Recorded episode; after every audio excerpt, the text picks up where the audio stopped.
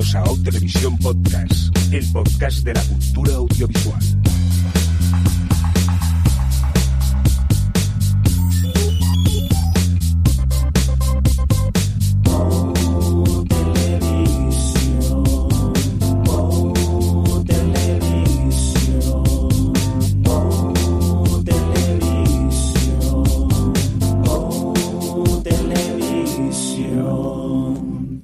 Bienvenidas, bienvenidos a Televisión Podcast, un podcast eh, donde cuatro amigos se reúnen principalmente para hablar sobre series de televisión, menos en el episodio de hoy, ¿no, Adri? Pues sí, porque hemos estado en Sitges y como siempre toca hacer nuestra especial, hablando de las pelis que hemos visto en el festival, que este año no hemos podido ajustar la logística para poder grabarlo desde allí el sábado pasado. Lo siento. Así que pido perdón. Que, había qué bonito. que había un puente y no me di cuenta que era el festival y me fui de puente. pido perdón al público y a mis compañeros. Pido públicamente perdón. Así que aquí estamos, por culpa de Jordi. Correcto, correcto. Normalmente lo grabamos en el festival, pero a mí se me fue la olla completamente y, me fui de puente, lo siento. Pero vamos, que tampoco hemos tardado tanto, que tampoco hace falta, no hace tanto que se acabó el festival, ¿no, Adri? No, se acabó el domingo, bueno, claro, esto se está grabando el domingo 22 de octubre y, se acabó el domingo pasado el festival, eh, o sea que todavía las tenemos fresquitas. Muy bien. Déjame saludar al siguiente que también fue al festival. Alex, ¿qué pasa? ¿Cómo estás? ¿Cómo va la resaca festivalera? Pues triste, porque no te vi, Jordi. Es mi vez de verte al año. Sí, pues, hay que hacer Así algo. Que ir a Madrid ahora. Vale, ahora que me he comprado un juguete, me, me, puedo ir a grabar en movimiento, pues a lo mejor me vengo con la mesita esta de juguete y, grabamos todos juntos en Madrid. Que también estaría bien. un Wigo de estos que son muy baratos. Correcto. Te vemos aquí. Venga, vamos a ir buscando fechas para la próxima grabación entonces, que si no salen muy caros. Javier Fresco, ¿qué pasa? Que tú y yo somos los que no hemos podido estar en el festival este año, ¿no? Sí, somos los de Barcelona que además no, no estamos para, para ir a verlo. O sea, vienen los de Madrid a Barcelona y los de Barcelona nos vamos. Estamos fuera, pues somos los peor. circunstancias de la vida, pues no he podido estar yo. Así que solamente he visto una película porque la han dado por la tele. Eh, que ya no es tele, es por el Prime Video. Así que bueno, hablaré de ella y, poco más. Pero yo me quedo aquí a ver lo que han dicho Adri y Alex, que me ha dado mucha pena no verlos este año.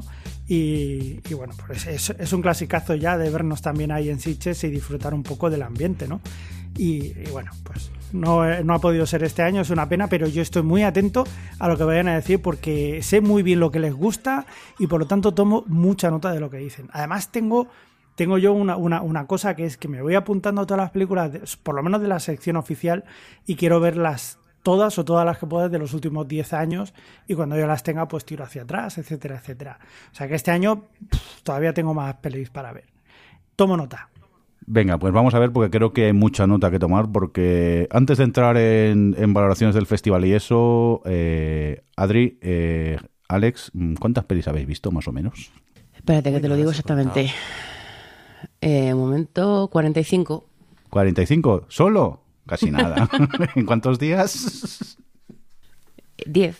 Joder. Bueno, 9. 9, vaya tú te os habéis pegado. Pero os digo, os digo una cosa. Mm, Vuestro límite de películas ha bajado mucho desde que descubristeis el sitio de los gofres. Malditos. No, porque los gofres, el gofras como está abierto, es una especie de, de misterio. Em, no me digas. Si estuviera abierto todos los días, entonces a lo mejor sí que nos afectaba no, yo más o menos es un, todos los años en, San, en Sitges veo un poquito más de 40. Este año yo creo, he sentido que he visto algunas más porque me he puesto más maratones que otros años.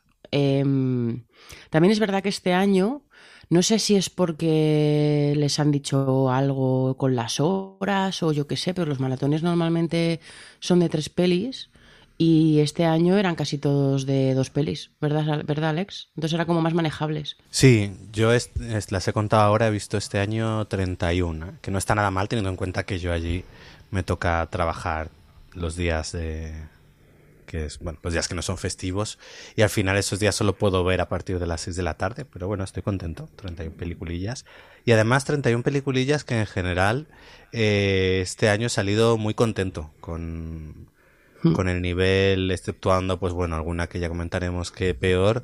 Eh, no ha sido un año de estos de, uff, me he tragado tremendas basura, sobre todo por las noches o tal. No, no, no. Este año estoy bastante contento con todo lo que he visto. Oye, ¿y satisfacción general del festival qué? ¿Qué puntuación le damos este año? Bueno, es lo que dice Alex, también era la suerte que tengas eligiendo a lo mejor, pero, pero bueno, si de base hay buena, buen nivel, pues y, yo estoy con él en que al final, mira, yo he visto más pelis y mi ratio de, pelis mm, horribles es muy bajo. Realmente se ha notado y ha sido un festival que además he visto películas que me han encantado y flipado, que, mm, o sea, que, que así bastante bien. Quizá, bueno, pues lo de siempre, ¿no? Con sus cosillas de retrasos, el auditorio siempre con sus retrasos de mogollón de horas que al final hace que estés un poco agobiado para ver si ves la siguiente. O bueno, en el caso de Alex, por ejemplo, una, una noche se perdió una peli. Y, este tipo de cosas. Y bueno, y el coger las entradas, que menos mal que Alex eh, tuvo suerte con la cola y entró pronto y me cogió algunas de las mías, porque si no, no sé yo qué, habría podido ver al final. Pero bueno, luego día a día la verdad es que puedes ir cogiendo. O sea, como que al final, al final bien, salvo estas, estas cosas puntuales de siempre. Yo, mira, rompo, una lanza a favor eh, con la compra de entradas este año, porque es verdad que lo habían cambiado, habían habilitado una cola virtual, que los temas de conciertos y demás, y es verdad que ahí dependía de dónde estuvieses en esa cola, pero luego dentro, al menos a mí sí me funcionó bien, que otros años a lo mejor podía entrar todo el mundo más de golpe, pero luego se caía el sistema, a mitad de la compra te echaba y perdías todo lo que habías hecho. Y esta vez al menos yo creo que al haber hecho con la cola virtual una entrada más escalonada, la compra de entradas fue, fue bien una vez entrabas. Oye, por cierto que estoy viendo el guion y hay algo que me preocupa que pone mm, calentamiento global. ¿Qué ha pasado? ¿Qué está pasando? es que ha hecho mucho calor, Jordi. Ah, vale. Que, yo me hice, que yo me hice la maleta antes de irme a San Sebastián, porque yo antes de Sitges he ido a San Sebastián como siempre, y me la hice pensando, yo me hago una maleta prácticamente para un mes, y me la hice un poco pensando en otoño. Bueno, pues la mitad de mi maleta no ha servido absolutamente para nada. Menos mal que me eché los vestidos de verano para ponérmelos con medias eh, y me los he tenido que poner sin medias, obviamente, porque si no, no habría tenido ropa para ponerme, porque ha hecho un calor todos los días tremendo, que claro, que con esto de las carreras que nos damos al auditorio, eh, encima de eso, con el tema de los retrasos, ¿no? Que, que tienes que llegar de un lado a otro, a lo mejor más agobiado de lo que te gustaría y demás, que también, bueno, por otro lado, eh, fatal el calentamiento global y el derretimiento de los polos, pero fenomenal poder ir a la playa dos días.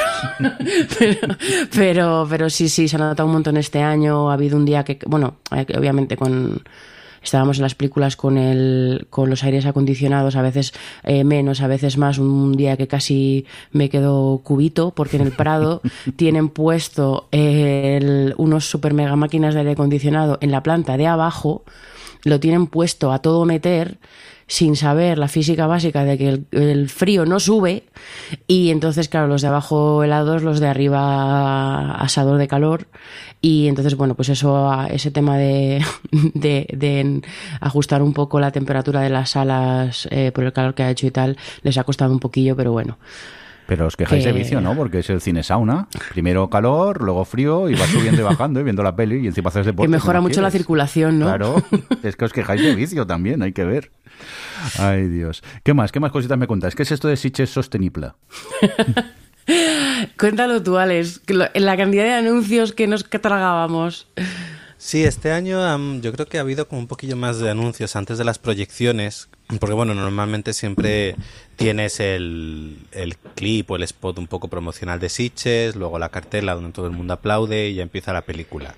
Pero este año se han juntado varias cosas. Por un lado que han metido más anuncios, por otro que han repetido un anuncio de Sitches Sostenible que tenían el año pasado, que es como un minuto y medio, que aquí Adri decidió hacer la cuenta de la cantidad de tiempo que pasamos viendo este anuncio a lo largo de todos Sitches, creo que cuánto, cuánto te salió como 40 minutos, ¿no? O algo así a lo largo de todos Sitches que habías perdido solo en ver ese anuncio. Y luego además también era muy gracioso porque este año todas las películas, cuando aparece el típico logo de la productora o la distribuidora, pues eran casi mini cortos. Que tú empezabas a ver la película y estabas como tres minutos viendo animaciones de las... Porque además estas como suelen ser películas pequeñas, que tienen como ocho productoras detrás, eh, pues vamos, era como, pero bueno, esto, esto va a empezar algún día.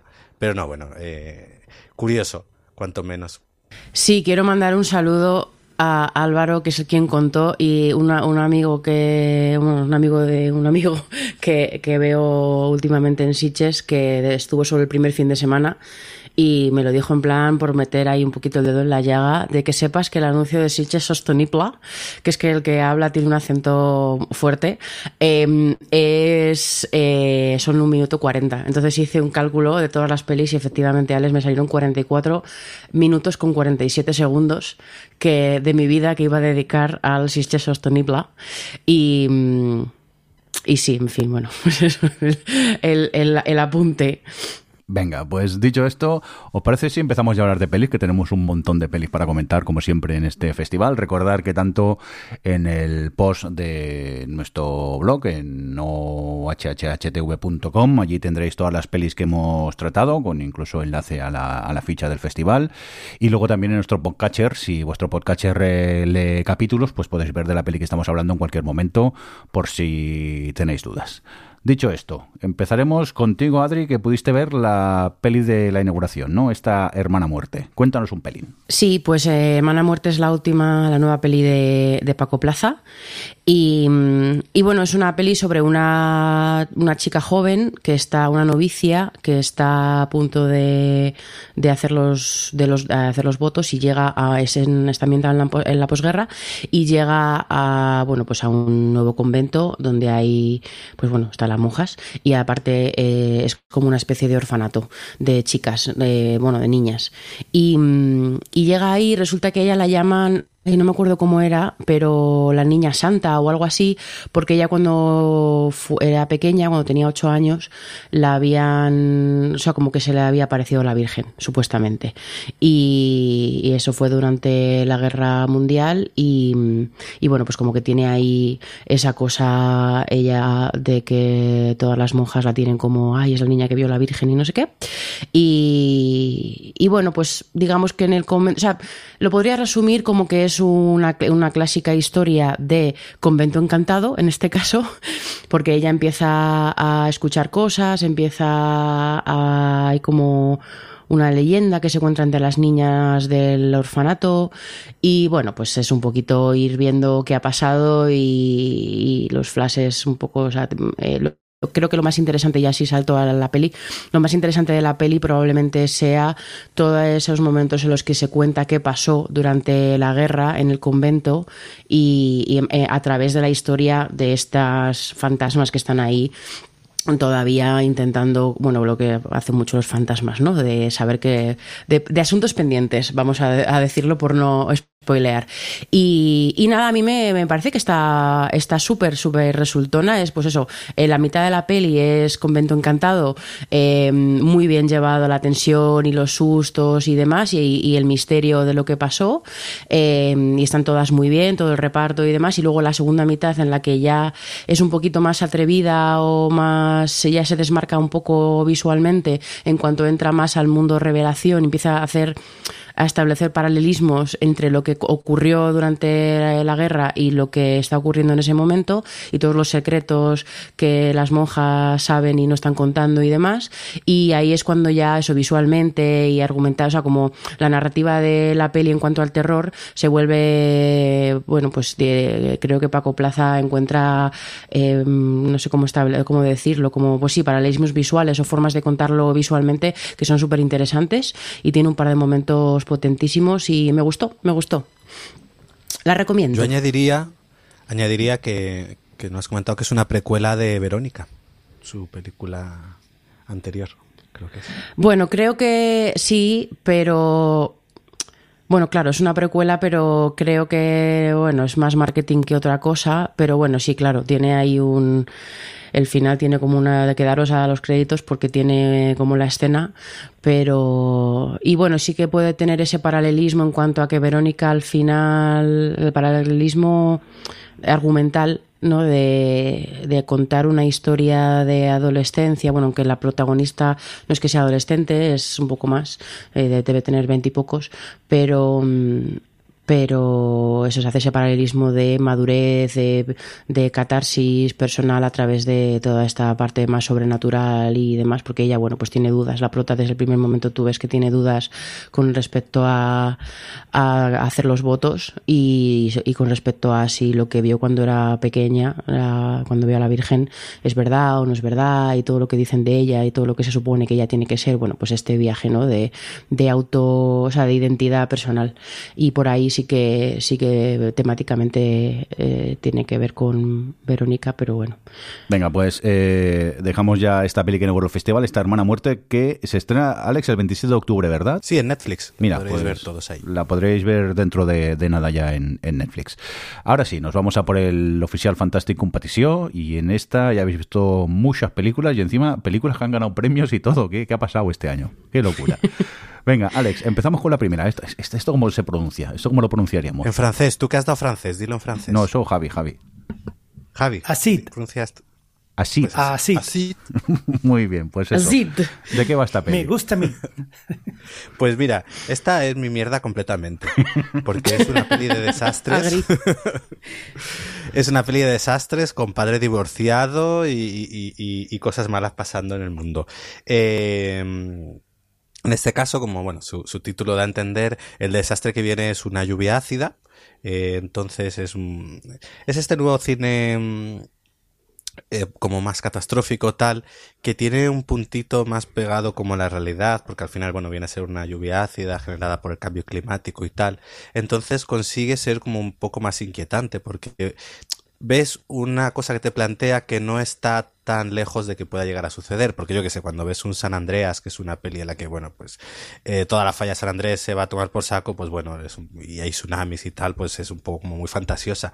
Pero cuando ves esta, como que te deja un mal cuerpo porque la ves bastante posible y bastante más cercano a lo que puede suceder. Y bueno, y en este caso es eso, es una lluvia ácida que, que llega a Francia y que, bueno, pues es muy ácida todo lo que toca, lo corroe y plantea la cosa de que además, y más allá de que corroa a las personas, los animales y todo, el agua se hace, pues la gente no puede beber agua y bueno, pues cuando cae esta lluvia pues empieza el caos. Y seguimos a una familia que, bueno, que es eso, padre divorciado, la madre y, y la hija, que tienen que, bueno, que les pilla justo a los tres juntos el momento en que empieza a caer esa lluvia y tienen que sobrevivir. Es una peli que la verdad me sorprendió por varias cosas, porque eh, va por todas, porque tiene el, tema de los personajes, si se tiene que cargar a alguien lo hace y no le tiembla el pulso. Eh, tiene escenas muy, muy bien planteadas con todo el tema de la lluvia, en, algunos, en algunos escenarios que los aprovecha muy bien para generar esa tensión y casi terror. Y luego además hace algo que en general los personajes actúan de formas bastante realistas con lo que uno haría. Tenemos, es verdad que tenemos una adolescente con la que hay que hacer un pequeño. Yo me pasé toda la película haciendo un ejercicio de empatía con ella, porque digo, a ver, es una adolescente, es normal que haga cosas estúpidas, porque bueno, a esa edad, pues te crees listo, pero eres bastante tonto. Pero bueno, hacia el final era como, mira, niña, ya. Pero vamos, que me gustó por eso, porque creo que, que va por todas con, con, lo que propone, porque los personajes eh, eh, toman decisiones que todos haríamos, que al final la gente es bastante mezquina en estas situaciones y creo que mm, es bastante realista las reacciones tanto de ellos como de secundarios que se van cruzando. Eh, a mí me gustó, me hizo pasar, además eso me hizo pasar un mal rato, lo cual es bueno en este tipo de películas. ¿A ti, Adri? Sí, bueno, yo creo que lo has contado muy bien. Yo estoy contigo, yo creo que, que como peli de catástrofes con este punto que tú comentas de que esté un poquito más pegado a la realidad, porque, bueno, obviamente esto está, está tres volúmenes por encima, ¿no? Va a ser una peli, pero, pero, bueno, pues está, está como decimos, eco, ecoterror, lo ves ahí tan cerca que, que efectivamente se pasa muy mal y se ve, porque se ve mucho más cercano que lo que puede ser una peli de catástrofes, eh, pues de las yankees ahí como súper exageradas o, de, o mucho más futuristas.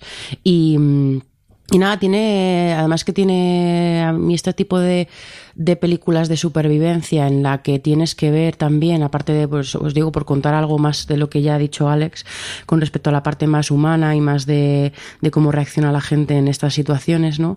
Eh, la, la, parte de supervivencia ¿no? Y de ver cómo, cómo se gestionan las personas para sobrevivir en un entorno especial, y en este caso te, sabiendo que la, no puedes beber el agua, que no puedes salir cuando llueve y demás, un poco toda la parte más física o práctica de la supervivencia eh, está bien jugada. Creo que es un poquito benévola además con eh, con el hecho de que no beba, no puedan beber agua y no se ve muy bien en algunos, o sea, como que creo que lo quiere obviar un poco el entender cómo está bebiendo agua los protagonistas, porque en momentos puntuales se ve cómo consiguen, pero luego, o sea, que es como que hay que hacer un pequeño salto de fe y que y por ese, por esa parte eh, me hubiera gustado que, que mostrara más esa, esa parte más práctica de la supervivencia para, bueno, pues para alimentar la parte entre muchas comillas realista de la peli,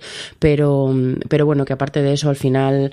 Eh, eso que juega la parte práctica de la supervivencia en, en relación a, a, cómo la gente se relaciona en estas, en estas situaciones y creo que por ahí tiene cosas interesantes también. O sea que, que sí, lo que pasa es que a mí el ejercicio de empatía con la adolescente me costó muchísimo más que Alex y yo solo quería que la, que la, muchacha, la muchacha se saliera a la lluvia eh, para morir.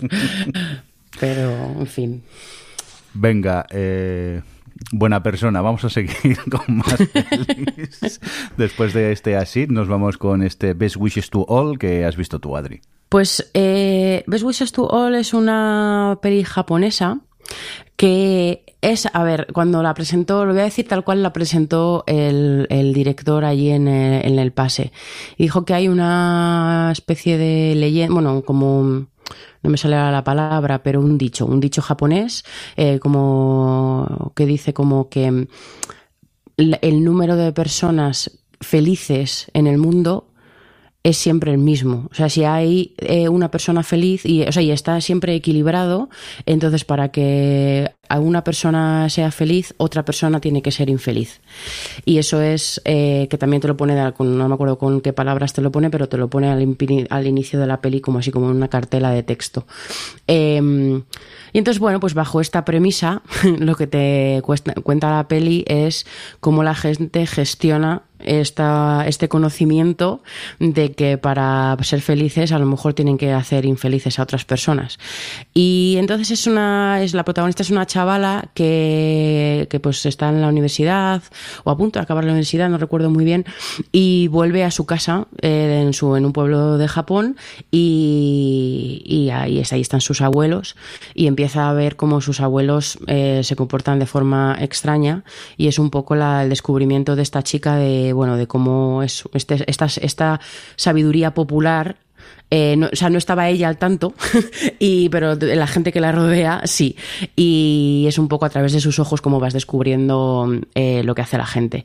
Y es, tiene, es una mezcla entre The Visit, por aquella cosa de, de la mezcla del terror y de la comedia con abuelos como secundarios principales, pero en realidad hay muchos personajes y no es solo, o sea, como que es un poco así todo lo que es la, toda la comunidad y tal. Y tiene momentos cachondísimos, momentos que dices, los japoneses, eh, o sea, bueno, momentos como muy locos, muy desquiciados, eh, muy exagerados y es una combinación que es un poco loca y que, que que hay veces que, parece que la película está yendo desde una desde un lado como más moderado, pero de repente cuando, cuando entra en la parte más bruta o más sobre todo gráfica, eh, se transforma en otra película y tiene como unos altibajos en ese sentido que a, mí me, a mí me entraron bien, la verdad yo me lo pasé muy bien viendo la peli, pero entiendo la gente que, que estaba como muy confundida con el tono de la película. Pero, pero yo a mí me parece que funciona ambas partes, la parte más de suspense y de comedia con, con, los abuelos y con lo que está pasando en la casa y la parte más angustiosa de la niña y de lo que va viviendo y, y, y que, se, o sea, pues, que, que, tiene sus momentos más gráficos. Eh, a mí me pareció bastante bien. Vale, pues tomamos nota de esta Best Wishes to All y seguimos con una peli que tiene un poco título de peli de, de Antena 3 un sábado por la tarde. Este, cuando acecha la maldad. ¿Qué pasa con esta? Que por cierto ha ganado un premio, ¿no? ¿Qué premio ha ganado, Alex? Ha ganado el premio de mejor película de la sección oficial de, de Sitges. Y, y yo creo que muy bien ganado. Creo que es una película de terror puro, podemos decir. Es decir, que, que a veces otros años ganan cosas un poco más especiales o tal. Aquí creo que este año es una peli de terror. Que en el fondo Sitges es un festival de terror y me alegra bastante que haya que haya ganado esta. Y bueno, es una película argentina desde el director de, no sé si la que la pusieron en Sitges y no sé si de, de, un anterior que se llama Aterrados, que ya era una peli que construía, que tenía sus fallos, pero construía una atmósfera bastante más rollera y era y tenía momentos bastante impactantes. Y creo que aquí coge lo que él ya había hecho en Aterrados y lo mejora todavía más. En este caso, eh, pues bueno, podemos decir que que empieza la película con, con, dos hermanos que viven en un pueblo y que encuentran un que encuentran que hay un, un, poseído en la finca en la que trabajan. Y a partir de ahí empieza a desplegar una, una historia, una mitología muy peculiar sobre poseídos, que, es una, que son una mezcla entre poseídos y zombies, que cuando hay gente que está poseída, esa posesión puede ir saltando de unas personas a otras y cuando estas se poseen, pues bueno, hacen maldades y demás. Y bueno, pues es, al final es, esa, es la huida de estos dos hermanos intentando, pues bueno, salvar a sus familias y escapar de esta posesión a un lugar eh, más seguro.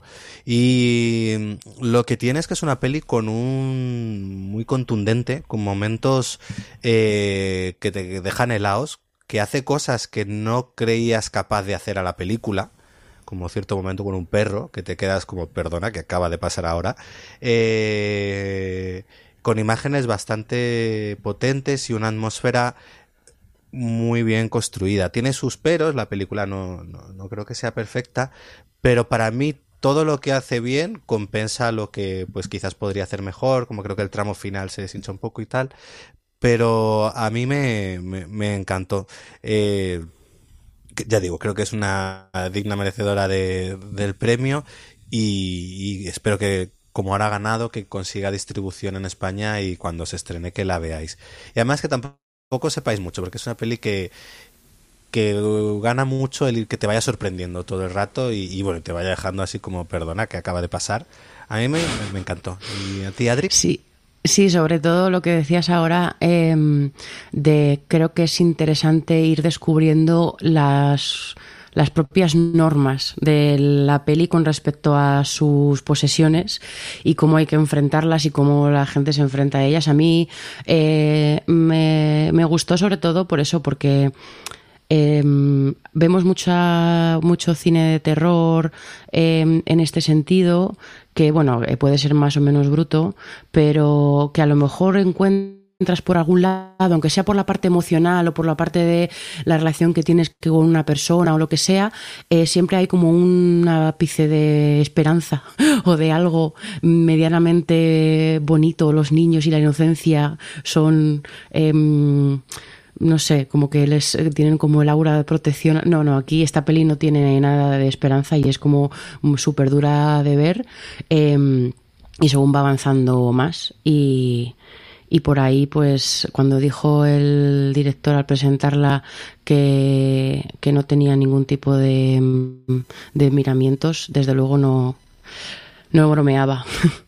Venga, pues eh, tomamos nota de esta interesante cuando acecha la, maldad y nos vamos con otra peli, Adri, que has visto tú, El Reino Animal, que encima también ha ganado premio, ¿no? Sí, eh, ha ganado el premio a mejores efectos visuales y es que es una película que en la que la sociedad de repente empieza a tener, o sea, entra como muy en media res de esto y está como socialmente conocido que hay personas que están desarrollando eh, es que no sé cómo decirlo, es que no, tampoco es un, no quiero decir que es una enfermedad.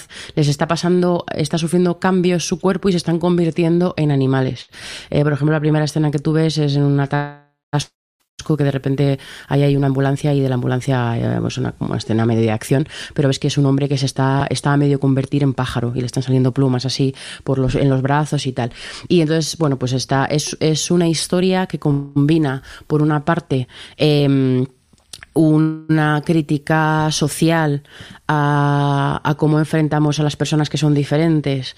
Podríamos también hablar un poco de una, un discurso animalista y demás, porque bueno, pues ahí está toda esta parte de cómo la gente, eh, bueno, pues eso, se relaciona con y lo que hace la sociedad con la gente que empieza, o sea, con las personas que empiezan a convertirse en animales y, y cómo obviamente son apartados, cómo son apestados, cómo eh, empiezan a crear como una especie de campos de, de, concentración con esta gente y eso está siempre como, o sea, la parte más social está como de fondo, ¿no? Como, como, como el universo para contar la historia, una historia de madurez de Coming of Age, de eh, adolescencia, de el protagonista, bueno, diría que los protagonistas son tanto padre como hijo, pero bueno, una relación paterno-filial y, y cómo porque tú lo, lo, que ves al principio es que la madre de, esta familia está sufriendo estos cambios y, y bueno, pues eh, el padre y el hijo, pues esto afecta mucho a su relación, porque tienen diferentes visiones de, todo lo que está pasando y demás. Y, el propio hijo, pues, pues es bueno, pues es su viaje de, de, madurez y de conocer a, empieza, se mudan y empieza a conocer a gente nueva y empieza a explorar pues diferentes visiones de esto, empieza a, sufrir eh, sus propias historias y, entonces bueno, pues es esta combinación entre pues el relato pues, más social y el relato de identidad personal del prota está súper eh, bien equilibrado. Eh, es como, bueno, pues eso, es un poco Coming of Age rollo con el terror de la parte del body horror y con los códigos fantásticos estos de la gente que se está convirtiendo en animales, que por eso se ha llevado el premio a mejores efectos visuales, porque está súper, súper bien hecho. Es una pasada en ese sentido, porque además la gente se transforma en todo tipo de animales. Y, está hecho que flipas. Y, y, luego es pues esto de identidad y de familia con la crítica social. Y es como, como si hubiesen cogido a los X-Men y hubieran hecho una película guay, como hasta ahora se hace con los X-Men. Eh, a mí me gustó un montón, eh, porque bueno, pues al final es un, es una peli que utiliza los códigos de terror y de y, del cine fantástico para, para, hablarte de cosas que son súper identificables, que también toda la parte social puedes perfectamente ver, ver eh, lo relevante que es en la actualidad. En fin, yo la, no sé cuándo se estrenará, tiene, sé que tiene distribución española porque uh, esta pasó, no sé si fue por Venecia o por Cannes, o, o sea, que ha pasado por algún festival de los potentes y gustó mucho, o sea que supongo que, que tendrá distribución aunque sea chiquitita. Me informan por el pinganillo, Alex, que ¿Sí? se ha estrenado esta vale. semana. ¿No es así, Alex? Ah, o sea, sí, este ostras, sí, ya. está en cines. Qué rapidez. Bueno, pues está en cines. Os la recomiendo, id a verla. Muy bien, pues corriendo que tomamos nota del Reino Animal eh, recién estrenada y que también ha sido ganadora de los mejores efectos visuales en el Festival de Sitges de este, de este año. Alex, ya que tenemos por aquí, cuéntanos, Cubi. Pues mira, cuando Adri me preguntó al día siguiente de, de haber visto esta película y me dijo qué tal, mi respuesta fue, pues bueno, era una película, y me cuesta elaborar más mi opinión es sobre esto. Ciertamente una película. Eh, esta es la última película de Takeshi Kitano y es una película de samuráis eh, en la que nos cuenta al final un poco las intrigas de un señor feudal con sus vasallos y cómo bueno pues los enfrenta unos a otros por el por la sucesión un poco eh, y lo hace con un tono muy peculiar. Bueno, la peli tiene una cosa que es que al final, y me sucede mucho a mí eh, con las pelis de samuráis. Hay mucho señor con mucho nombre japonés y yo no me entero de la trama hasta la mitad de la película, porque hay muchas intrigas, muchas menciones a, a Wan Chimpun y Wan Chimpón y yo pues no, no retengo nombres, entonces no me enteraba de nada. Y luego tiene un tono, que esto es más marca Kitano, que está ahí... Eh, entre como la comedia absurda, exagerada de algunos de sus personajes, eh, la sobreactuación de otros, eh, luego también hay eh, algo muy curioso, hay como relaciones entre algunos de los, de los samuráis y bueno, hay un... es una mezcla tan... de tantas cosas que no me llegaba a funcionar del todo, sobre todo la primera mitad. Luego es verdad que ya cuando entras, pues bueno, estás con la curiosidad, pero es eso, hay tantos tonos y tantas cosas que yo creo que la película, pues bueno, pues puedo decir que he visto la última película, Taquesiquita, ¿no? Y con eso me quedo. Muy y hasta bien. aquí mi crítica. Pues nada, eh, dejamos de lado Cubi y Adri, eh, la esperanza, no, perdón, la espera. Cuéntanos. No, Esperanza no, te lo aseguro. te lo aseguro, porque, bueno, la espera es un... Eh, peliculón, no, quiero decir, lo digo porque precisamente va de, Ah, de la vale. pérdida de toda esperanza también. Vale, vale. Em, pues es la nueva peli del, del director de, de Tres Días, de Francisco... Javier Gutiérrez. Javier Gutiérrez, gracias. Em, que, bueno, pues el protagonista es Víctor Clavijo. Y él y su familia, bueno, él es el guarda de una finca, de la finca de un señor eh, rico, obvio, y él y su familia viven en la finca y la cuidan y demás. Es una finca donde hay cacerías y demás. Y bueno, pues no quiero contar demasiado, eh, pero básicamente hay un. llega un momento, el momento de una cacería, y hay unos rollos de sobornos y pasan cosas. Y entonces la vida de este pobre señor. em, bueno, pues le pasa una cosa horrible y ya empiezan a pasar cosas horribles en cascada. Y digamos que es como una especie de descenso a los infiernos, eh, a, en, a cámara lenta, o sea que se recrea mucho en este, en, en este descenso a los infiernos del protagonista. Eh, todo, todo ocurre en, no sé si es Sevilla o Almería o en algún lugar del sur que además es muy, dese- muy desértico y aprovecha muy bien el entorno un poco para, para mostrar el aislamiento del protagonista. O sea, alguna de las cosas que más me gustó precisamente fue eso de la peli. Em, Además me hacía mucha gracia cada vez que se subía su motillo. Era muy poco, muy poco épico, porque cada vez que tenía que ir a algún lado se subía en su motillo que iba dos por hora y, y te mostraba muy bien todos los, todo el escenario y creo que por ahí la, la peli gana un montón de, de val- valor de producción porque me he enterado de cuánto ha costado y he flipado en colores lo bien que luce y, y Víctor Clavijo está muy bien. A mí lo que me pasa con, con la espera es que la espera a la que hace referencia y que es lo que está ocurriendo y lo que el misterio que hay debajo de toda esta de, mm, de infortunios que sufre el protagonista no es tan gratificante como debería, porque está tan dilatado y, eh, y cuando llega el momento en el que te lo revelan, se acaba la película tan pronto que no te puedes recrear un poco en, en un poco el discurso o en un poco lo que hay debajo de la peli, ¿no? Y, mm, y sobre todo es eso, que está un poquito dilatada a partir de cierto punto. La primera mitad está, está fenomenal, pero una vez que ya ha habido como varias de las, de las cosas chungas que le pasan a este señor y empieza a estar él solo, empieza a recrearse en su sufrimiento, se dilata un poco de más para eh, como que para sostener más el interés y conec- estar conectado con él y esto le va a la contra.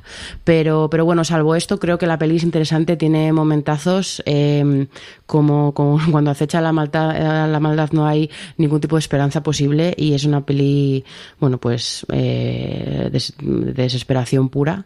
Y no sé, a ti, Alex, eh, ¿qué te pareció?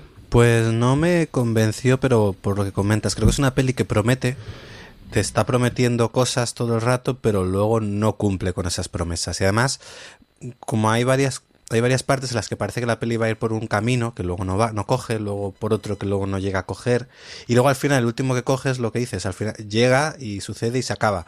Entonces era como, lo que me prometes no cumple y luego al final cuando cumple pues es muy rápido. Entonces eh, me dejó eso sí, la sensación de, podía, eh, pero formalmente está muy bien y eh, Víctor Clavijo lo da todo y tal, pero bum, se me quedó corta yo creo. Venga, pues eh, tomamos eh, nota de esta La Espera y seguimos avanzando dentro del oficial Fantastic Competition. Y mira, una de las pelis que me arrepiento no haber podido ver, que está Late Night with the Devil, eh, que por cierto ha ganado premio. ¿Qué premio ha ganado esta, Alex? Ha ganado el premio al mejor guion ¿Mm? Y bueno, a mí es una peli que me gustó mucho, nos cuenta como, pues bueno, se, un reality en el año 77 decide crear un especial de Halloween para subir su, subir su audiencia y para ello, pues bueno, decide invitar a una chica que ha estado, eh, bueno, secuestrada en una secta satánica y, y bueno, pues a partir de ahí decide pues eso hacer ese especial y tú lo que ves es como una es una película de fan footage. Tú ves el programa que se emitió y además ves un poco el detrás de las cámaras durante la publicidad y, y creo que funciona muy bien. A mí me, me gustó bastante la verdad. El, también porque todo esto de, de ver cómo se hace la televisión y tal, ya es algo que personalmente me gusta, mezclado con el terror, tiene sus momentos eh, que crea bien la tensión y la recuerdo bastante bien.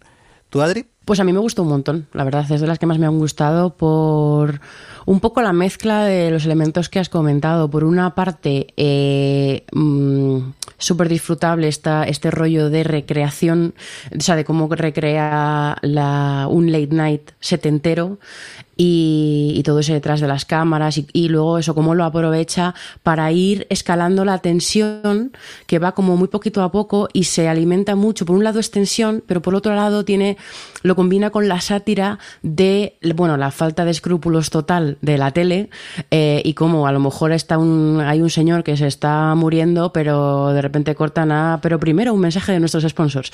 Y entonces tiene como un humor, bueno, como que aprovecha, hace una mezcla del humor y la tensión eh, para, para, mantenerte ahí enganchado hasta que, bueno, pues la, la peli va escalando, ¿no? Vas escalando exponencialmente con esa tensión y con la parte más sobrenatural. Eh, y bueno, a mí me gustó un montón y creo que además en el found footage, que, que es un subgénero que siempre hay que ver mucha cacota, de repente pues eh, encontrarse una propuesta como esta pues siempre está bien porque cuando está bien aprovechado el found footage y aquí no está, lo que decía él es al salir aquí por lo menos no te preguntas por qué están porque es un programa de televisión y entonces funciona muy bien y, lo aprovechan, aprovechan bien todas las características de lo que es un programa como este. Y además eso, pues tienes al típico colaborador eh, que siempre que está ahí solo para meter bulla. O sea, como que todos los elementos televisivos están muy bien aprovechados para que tú siempre te, estén, te estés preguntando como espectador a quién creer, ¿no? Eh, a mí me gustó un montón. Yo creo que te va a gustar, Jordi. Venga, pues eh, tomamos nota de este Late Night with the Devil y nos vamos ahora por Robot Dreams, peli que por cierto se estrena porque me ponéis aquí en el guion el 6 de diciembre y que también ganó premio, ¿no, Adri? Pues sí, eh, ganó el premio del público de la sección oficial y la verdad es que no me extraña, porque es una película eh, preciosa, es una historia de amistad, bueno, de amistad o de amor, según lo quieras ver, yo creo que sea, simplemente sobre eh, tener a alguien importante al que quieres y tienes mucho cariño en tu vida y cómo esas relaciones y ese cariño y ese amor puede evolucionar y cambiar. Eh, y eso es la nueva película de Pablo Berger, que el director de Blancanieves, que mantiene, por cierto, que esta película es, los protagonistas son un robot y un perro, todo el universo son animales, pero no hay diálogos, es todo, sí, bueno, es una película muda, eh, eh, bueno, muda en el sentido de diálogos, no muda que sea muda en, en general. ¿eh? Y es curioso porque están, esos son los 80, 80, finales de los 80 quizá, principios de los 90, pero bueno, sí, ochentera total en Nueva York. Que esto me resultó curioso y al final no me, no me ha dado, no me he acordado de mirar porque quería ver si esto, que está basado en un cómic, si es ya así en el cómic, lo de que sea un Manhattan ochentero, porque me resulta como muy raro, ¿no? De un director y todo un equipo eh, eh, español que de repente sea una de las digamos, de, las, de la personalidad más fuerte que tiene la peli es toda esa recreación del Nueva York ochentero desde la animación y con esa adaptación tan guay que tiene, que es una de las cosas eh, disfrutables que tiene la peli, que es, bueno, pues cómo adapta diferentes barrios, diferentes atmósferas de la ciudad con el tipo de animales que utiliza o el, bueno, cómo hace esta construcción del universo teniendo en cuenta que todo es un universo, bueno, una combinación de animales y, robots. Eh, y nada, no quiero contar mucho, eh, pero bueno, es una historia eh, muy conmovedora, muy agridulce, eh, que, que, que, bueno, que esto del Robot Dreams viene por, pues bueno, todo lo que pasa un poco por la cabeza del robot en algunos momentos de la película por, por una situación que se crea de, entre, bueno, de la relación entre el perro y el robot. Y, y bueno, a mí me pareció que eso, además sin diálogos ni nada, es eso, súper conmovedora y, y, yo, bueno, yo lloré como una magdalena y me pareció súper bonita. Y ya la recomiendo un montón y además creo que es, apela mucho a emociones complejas que cualquier eh, adulto puede identificar, si puede disfrutar un montón de la película porque porque, bueno, pues eso, además tiene este punto agridulce más maduro. Y por otro lado, bueno, aquí a lo mejor Alex eh, comenta, eh, o sea, opina distinto, pero yo creo que también se puede ver con, con, niños, claro. Lo que pasa es que, bueno, pues también por ahí a lo mejor los niños mmm, con esta, ¿no? ¿Cómo, ¿Cómo, lo ves tú eso? Bueno, es que había niños en la sala y estaba, estuvieron muy... Yo tenía uno muy cerca y estaba como on fire con la peli. Sí, la peli la pueden disfrutar niños en el sentido de que empezando como es todo lenguaje visual, al final es, hmm. es muy fácil de seguir. Otra cosa es que luego tengas que hacerle terapia al niño cuando acabe la película. Sí.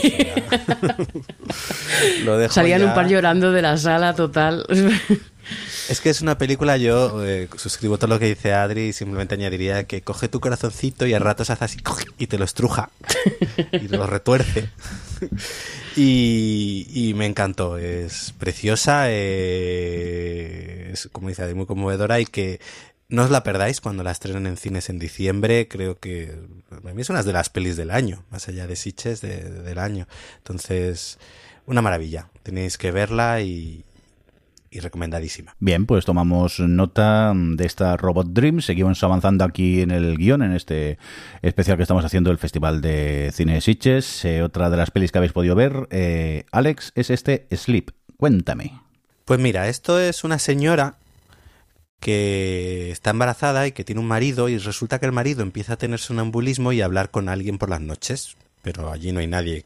Entonces la señora empieza un poco a acojonarse, porque claro, su marido habla con alguien pero está dormido. Y ese es un poco el punto de partida de Sleep. De, es una, un matrimonio joven que, pues eso, ella está embarazada, pues las presiones un poco de, de, la vida adulta y demás. Y por la noche pues tiene esto, el marido, que cada vez se va intensificando más ese sonambulismo que tiene, esa como ese ente o esa cosa con la que parece que está hablando el marido y demás, y entonces, bueno, ya se empieza a asustar y empiezan a buscar solución a todo esto. Y es una de esas pelis que conjuga muy bien la parte más inquietante y terror con un poco lo que viene a ser un, drama sobre, bueno, pues eso, sobre, sobre la pareja, sobre, pues también el tema de embarazos, depresiones postparto y demás. Y combina todo eso con un punto también de humor, que esto lo hace, por es una película, una película coreana, de hecho es la, según nos comentaban en, eh, allí cuando la presentaron, fue, ha sido la película más taquillera del año en Corea. Y tiene ese punto también de comedia. Entonces hace ahí una combinación de elementos que hace muy bien este tipo de cine y le sale una peli bastante que está bastante bien. De la que ya digo es mejor saber el punto de partida y nada y entrar en ella y que te vaya sorprendiendo. Y, yo salí muy contento. Creo que También le gustó mucho.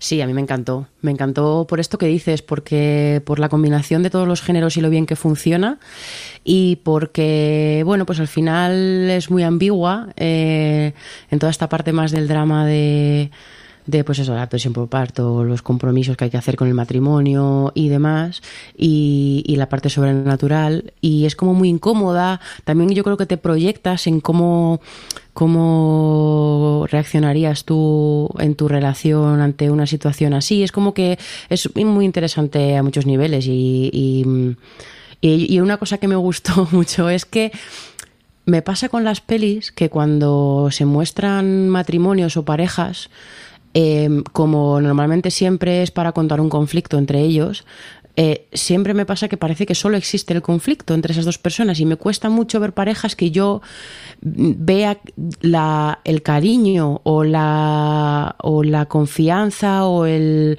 eh, la complicidad que se tiene cuando estás con alguien, ¿no? Y, luego ver la parte del conflicto, ¿no? Pero como ver un poco, yo entiendo que estas personas en algún momento estuvieran juntas, ¿no? Eso es básicamente mi problema, que veo parejas de, en películas que digo, esta, estas dos personas, ¿por qué han estado juntas en algún momento? Creo que que mm, se, des, mm, se descuida mucho esa parte. Y, con, y ellos dos, para ser una situación tan complicada, con un bebé de por medio y todo, eh, son muy riquiños, son muy riquiños y, ves esa complicidad y ves esa cosa de tenemos que trabajar por nuestro matrimonio, pero porque es resolver este problema y no sé qué, luego pues bueno a lo mejor son riquiños de más, pero, pero que me, esa parte me, me, gustó mucho. Y, solo, y además remarcar que esta es la primera peli de su director. que, y que está súper bien equilibrado los tonos de la peli, los diferentes géneros que, que, mezcla, cómo va llevando el misterio, bueno, el suspense de, de, qué, de qué está pasando con el sonambulismo y no sé qué, y me parece, vamos, para primera peli, eh, súper top. Así que mm, a mí me encantó. Yo la mega recomiendo. Esta tendrá. He estado mirando a ver si tenía ya fecha, pero no, salen próximos estrenos en España, pero todavía no, no se sabe. Bien, pues tomamos en otra nota de esta Sleep y seguimos avanzando en el guion. Y Adri, nos vamos con este The Seeding que encima ha ganado, ha ganado premio, ¿no? Pues sí, es la, el premio a la mejor interpretación femenina. Y dejadme que os cuente por qué. Cuéntanos. Eh, The Seeding es una historia de un hombre que está en el desierto de Arizona, en Estados Unidos, que es muy grande, y está ahí porque está capturando, o sea, es un fotógrafo y está capturando, no me acuerdo qué era, ¿no era un eclipse, Alex? Un eclipse, o era... sí. sí. Y entonces como que aparece un niño, ay, ayúdame, se pierde el señor ahí en mitad del desierto y llega a un sitio que hay como una especie de, no sé cómo decirlo, como un cañón así muy pequeño eh, donde hay una casa y dice, ay Dios mío, me estoy muriendo de frío, no, no, tengo que pasar la noche en el desierto, voy a ir a ver si está, está, hay alguien en esta casa que me pueda ayudar. Y en esta casa está la señora que se ha llevado el premio a Mejor Interpretación Femenina. Y eso es todo lo que contaré sobre esto, porque mm, es un señor sufriendo Un mucho. Pues, bueno, tontísimo. O sea, es como, ¿en qué momento te metes en ese cañón? Eh, que hay una escalera que puedes bajar, pero no sé, es como de- desde el primer momento casi piensas, te mereces todo lo que te está pasando, no, pobrecito mío. Pero bueno, es como, es que no quiero contar demasiado, porque creo que la gracia de The Seeding es ir descubriendo qué pasa, pero básicamente, pues eso, es un señor que, que acaba en una cabina, en una cabaña aislada a mitad del desierto y que, y que va en escalada lo, las cosas, o sea, la situación extraña en la que vive esta mujer que vive en esa cabaña y, vas descubriendo el motivo por el que ese señor está ahí y mm, no sé, ¿tú, qué, tú qué, qué más dirías de The Seeding? Es que es muy complicado sin contar demasiado. Alex. A ver, yo creo que no es spoiler, simplemente decir que el señor baja por una escalera y la mañana siguiente pues no encuentra esa escalera para subir. Y a partir de ahí ya... eh, pues bueno, se sucia toda la peli. No, yo igual, no contaría mucho más. Yo, como se dice en Sitches, la sufrí mucho, por lo tanto, bien. Ok, pues tomamos nota de esta Deciding y seguimos avanzando. Nos quedamos ahora con la teoría universal, que esta también ganó premio, ¿no, Alex? Pues sí, premio a la crítica. La crítica, pues a la peli más turras que tuve que tragarme este festival. Qué exagerado. Bueno, a mí no me gustó mucho Adri, creo que sí. Es una, una peli alemana que se sitúa en los años 60 y nos cuenta un poco la historia de un joven, pues un estudiante de físicas que está elaborando una teoría universal mm, de la física y va a un, a un simposio de físicos, a un congreso y empiezan a suceder cosas extrañas relacionadas un poco también con esta teoría y, demás. Y lo hace formalmente imitando a estas películas de, pues de cine negro de los años 60, un poco Hitchcock. Pero para a mí mi problema con la peli era que creo que formalmente estaba tan preocupada en imitar a este tipo de cine que me expulsaba por completo de lo que me estaba contando. Entendía lo que hacía, los planos, eh, la música. Bueno, la música era súper machacona, muy, a mí resultó súper molesta. Pero bueno, todo, todo era un hacer como era un ejercicio estilo realmente esta peli era voy a hacer una peli como se, hizo entonces entonces al final ni los personajes me interesaban eh, ni la historia me pareció especialmente original porque tampoco había nada eh, pues que no haya visto antes y encima era eso, me, me, expulsaba todo el rato. A mí no se me hizo eterna. A Adri, en cambio, creo que sí le gustó más. Bueno, a mí me pareció ok. A ver, lo que pasa, no creo que no es spoiler, vamos, no es spoiler porque es la primera escena de la peli. Creo que tiene un problema la peli gordo y es como te que genera una expectativa con dos cosas. Primero la argumental, porque la primera escena que, ves es eh, un tipo en una tele, pues si no recuerdo más, mm, como si fuera pues los 70 o los 80 por, la, por el tratamiento visual, precisamente en un late night también, o en un programa así como de, charlas, que aparece con el protagonista así como un aspecto muy demacrado, diciendo que él viene de otro, de un mundo paralelo o algo así. O sea, como ya te plantea desde el primer momento la peli, eh, el tema de los multiversos. Como el que eso, como que eso es, él ha escrito un libro que es la teoría universal, que es que da título a la peli, y el presentador lo trata todo el tiempo como, pero esto es ficción, ¿no? Y él dice, no, no, es que no es ficción, que es lo que a mí me pasó. Y entonces la peli pasa a irte a contarte lo que eh, supuestamente él cuenta en el libro. Y entonces ahí cambia visualmente a lo que dice Alex de este rollo Hitchcockiano, en blanco y negro, y con la música y con el tratamiento visual y las cortinillas y todo de ese tipo de cine. ¿Qué pasa? Que claro, te ha generado tanto, por una parte argumentalmente a contarte eso, y por otra, eh, el cambio eh, de formato, al ser multiversos te genera una expectativa de que vaya a ir a ir por otro lado, a lo mejor y al final la peli solo vive en el, lo que decía Alex del universo cine negro de una investigación que ya sabes a dónde va. O sea, que ya en la primera secuencia te han dicho, hay multiversos y hay una cosa rara y este señor es físico y está descubriendo esto que tú ya sabes y entonces no, toda la peli es como cualquier peli de Hitchcock con un protagonista, con una femme fatal, con un tal eh, que gira en torno a esa investigación y a descubrir lo que está pasando, pero como tú ya lo sabes, estás deseando que llegue el momento en el que se descubra y la peli vaya al siguiente paso. Pero es que eso, entonces claro, es para mí ese es su gran error de, base, ¿no? Que si vas a hacer un ejercicio de estilo,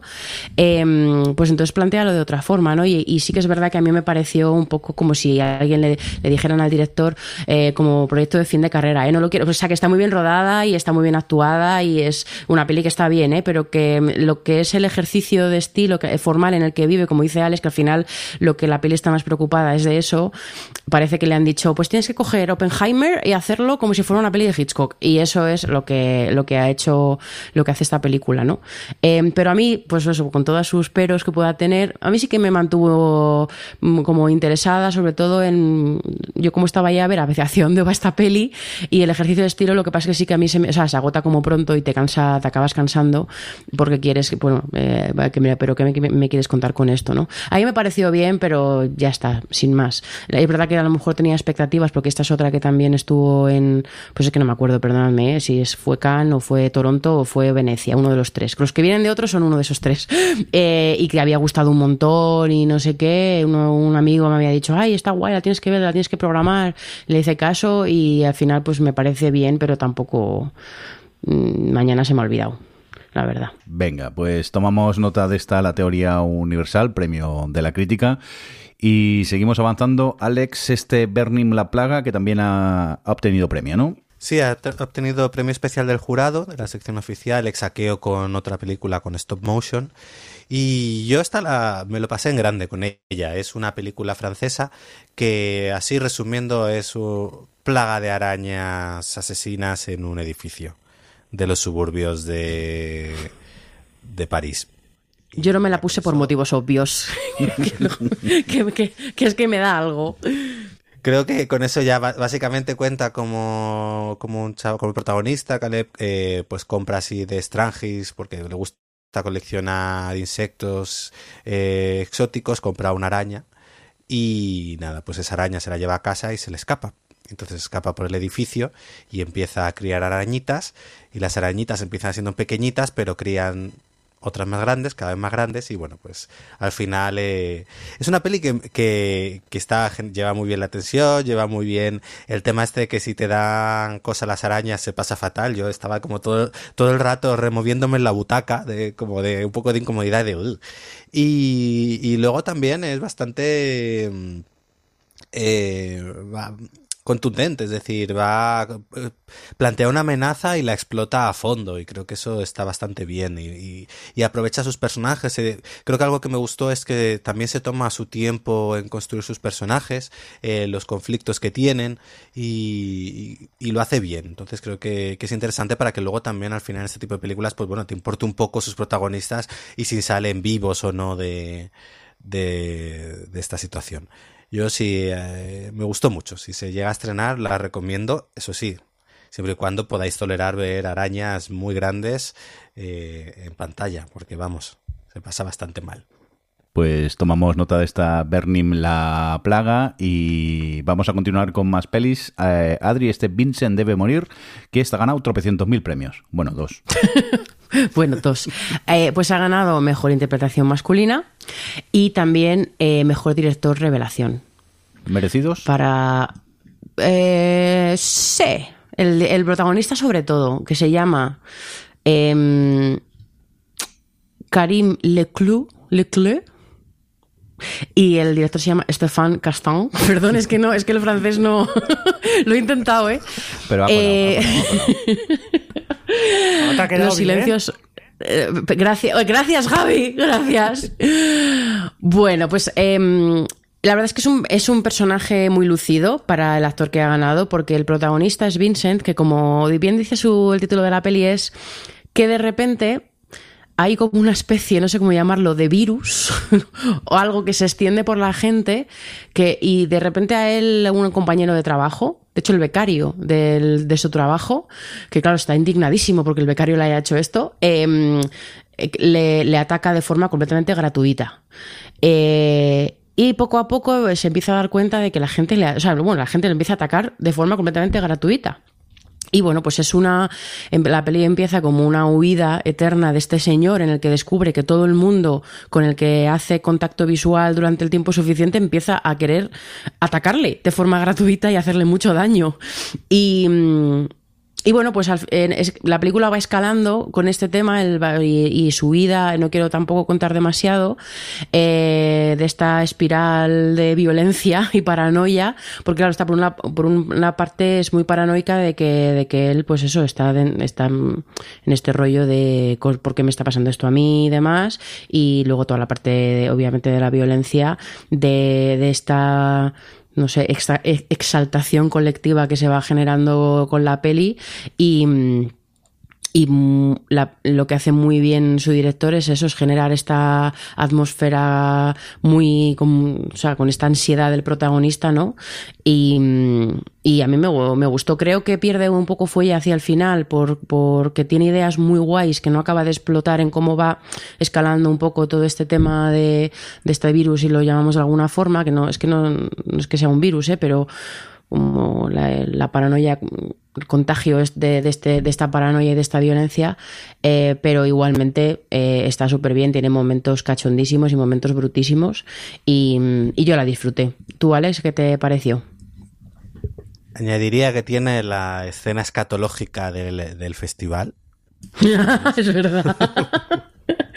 Está este año ha habido dos escenas escatológicas top. Esta y eh, la de Somewhere y Somewhere y, bueno, yo eh, sí, lo que ha dicho Adri, creo que es una peli que empieza muy fuerte y que toda su primera mitad es, espectacular y que luego por algunas decisiones y sobre todo porque creo que no respeta del todo sus propias reglas, las que establece con, con lo que sucede, pues o se quedan un poco difusas en ciertas cosas que hace, mm, eh, ahí yo creo que flaquea un poco, pero bueno, yo merece mucho la pena y la verdad que, que todo lo que plantea y sobre todo la primera parte, porque luego lo pierde, pero toda la primera parte que también tiene ese humor muy negro eh, con el pobre señor que dice que, que, también es un poco como construye un personaje bastante divertido en el sentido de que entiendes también a veces un poco que la gente quiera matarlo, pero juega mucho con eso y creo que funciona muy bien. Y luego creo que pierde su humor también, lo va perdiendo hacia la última parte y también le pesa. Pero vamos, eh, en general una peli que me gustó mucho. Venga, pues tomamos eh, nota de este Vincent debe morir, seguimos avanzando aquí en el guion. Y Alex, ya que estamos contigo, este Wake Up. Pues esta es una de las pelis más, podemos decir, disfrutonas de este festival y nos cuenta como un grupo de activistas medioambientales deciden colarse por la noche a un centro comercial, a un IKEA. No lo llama IKEA, pero vamos, viene a ser un IKEA porque es exactamente lo mismo. Y además juega mucho con eso para que el espectador entienda la situación muy bien. Y se cuelan por la noche en IKEA, pues, pues para hacer pintadas y para hacer, pues bueno, pues, grabarlo, grabarlo y, hacer su statement político sobre, bueno, cómo está cargándose, pues cómo es malo para el medio ambiente una, estas empresas tan grandes. Y resulta que esa noche el guardia de seguridad que está cuidando el, recinto, pues resulta que es una mala bestia. Es un tipo muy, muy grande, muy peculiar y que, y que además le encanta la caza. Pero además la caza, eh, le gusta un tipo de caza en la que imitan a los hombres de las cavernas, que se construyen sus propias armas y tal. Entonces, la película juega muchísimo, yo creo que de hecho es la que mejor lo ha hecho este año, eh, con la anticipación te va mostrando la película cómo es este tipo, cómo es este, este guardia de seguridad, de, lo salvaje que puede llegar a ser, y a la vez te va mostrando lo que están haciendo los chavales en el centro comercial. Entonces llega un punto en el que obviamente los guardias de seguridad se dan cuenta de lo que han hecho los chavales y empieza como podemos decir una cacería y funciona toda la película, funciona como un tiro. Es, juega mucho con eso, con que tú sabes cómo es el tipo, cómo lo que han hecho ellos, todas las situaciones que plantea son muy ocurrentes, eh, las maneja muy bien la tensión, tiene ideas muy chulas, eh, no sé, es que me, pareció una peli muy redonda dentro de lo que te quiere contar y cómo te lo cuenta, eh, la violencia que utiliza, la mide muy bien, me encantó. Eh, yo la disfruté muchísimo y de nuevo la sufrí muchísimo esta también. Eh, para mí fue de, mis favoritas y creo que también para Adri. Totalmente, porque además es una peli de, disfrutarla todavía más en Sitches. Creo que es una, una peli que tiene que es tan, buena que se puede disfrutar en otro entorno, pero que además con el público de Sitches y el ambiente festivo de los aplausos y demás, aunque había era curioso porque eh, una cosa que demuestra que la peli maneja muy bien, eh, pues bueno, sí, la tensión y la situación, es que claro, en el fondo joder, lo que está pasando no es como un slasher de estos de cinco chavales idiotas que estás deseando y que tiene como ese punto de más de comedia de terror, sino que esta es no es tanto una comedia de terror, lo que pasa es que tiene humor por las situaciones que genera o, es una comedia negra que te es tan bruta y demás que te genera risa o sobre todo los momentos así que son como más ocurrentes con respecto a las particularidades de estar en un IKEA, que ya sabemos que, que, entras y es muy difícil salir y en esta película es literal. Em, y entonces eh, sí que se generan como, como esos momentos así de humor negro, pero no es tan un slasher que, que sea tan obvio de aplaudir cuando a alguno de los chavales le hacen algo, ¿no? Entonces había momentos ahí en los que esa tensión em, interna que tenía todo el mundo de me está gustando mucho esta, esta secuencia, pero joder, pobrecito, y entonces se notaba mucho y, también fue, fue gracioso eso. Pero vamos, es que ya la, ha dicho muy bien Alex, lo mejor que tiene la peli es la anticipación y no solo de, principio, de la, principio de la peli, sino que va jugando con ella a lo largo de toda la, peli, ¿no? De plantándote eh, cosas y plantándote expectativas con qué va a pasar con, con en algún sitio, en un lugar concreto, con alguna persona concreta y luego te sorprenden cómo lo resuelve siempre y tiene ideas visuales muy guays. Eh, muy bien, yo no me la había planteado, o sea, no me la había puesto en principio, no porque las pelis anteriores de este, de este equipo de, de directores, que son un, chico y una chica que se llaman RKSS, siempre eran cosas muy ochenteras y nostálgicas y gustaban mucho en Sitches, pero yo no soy ese tipo de público, eh, pero bueno, me alegro un montón de haberme la puesto porque, mm, desde luego, de mis favoritas este año. Bueno, pues dejamos Wake Up y Alikea no se va, que lo sepáis. Venga, más pelis, Adri. Eh, White Plastic Sky, cuéntanos. Pues esto es una peli de animación por rotoscopia húngara que... Mm, Me la estás vendiendo muy bien. Que no, que está bien. Joder, pero ¿qué te pasa? ¿Por qué? ¿Por qué es rotoscopia? ¿Por qué es húngara? O sea, ¿cuál, es cuál ha sido el problema? A ver, cuéntame. Tengo curiosidad. todo, todo junto. Todo junto.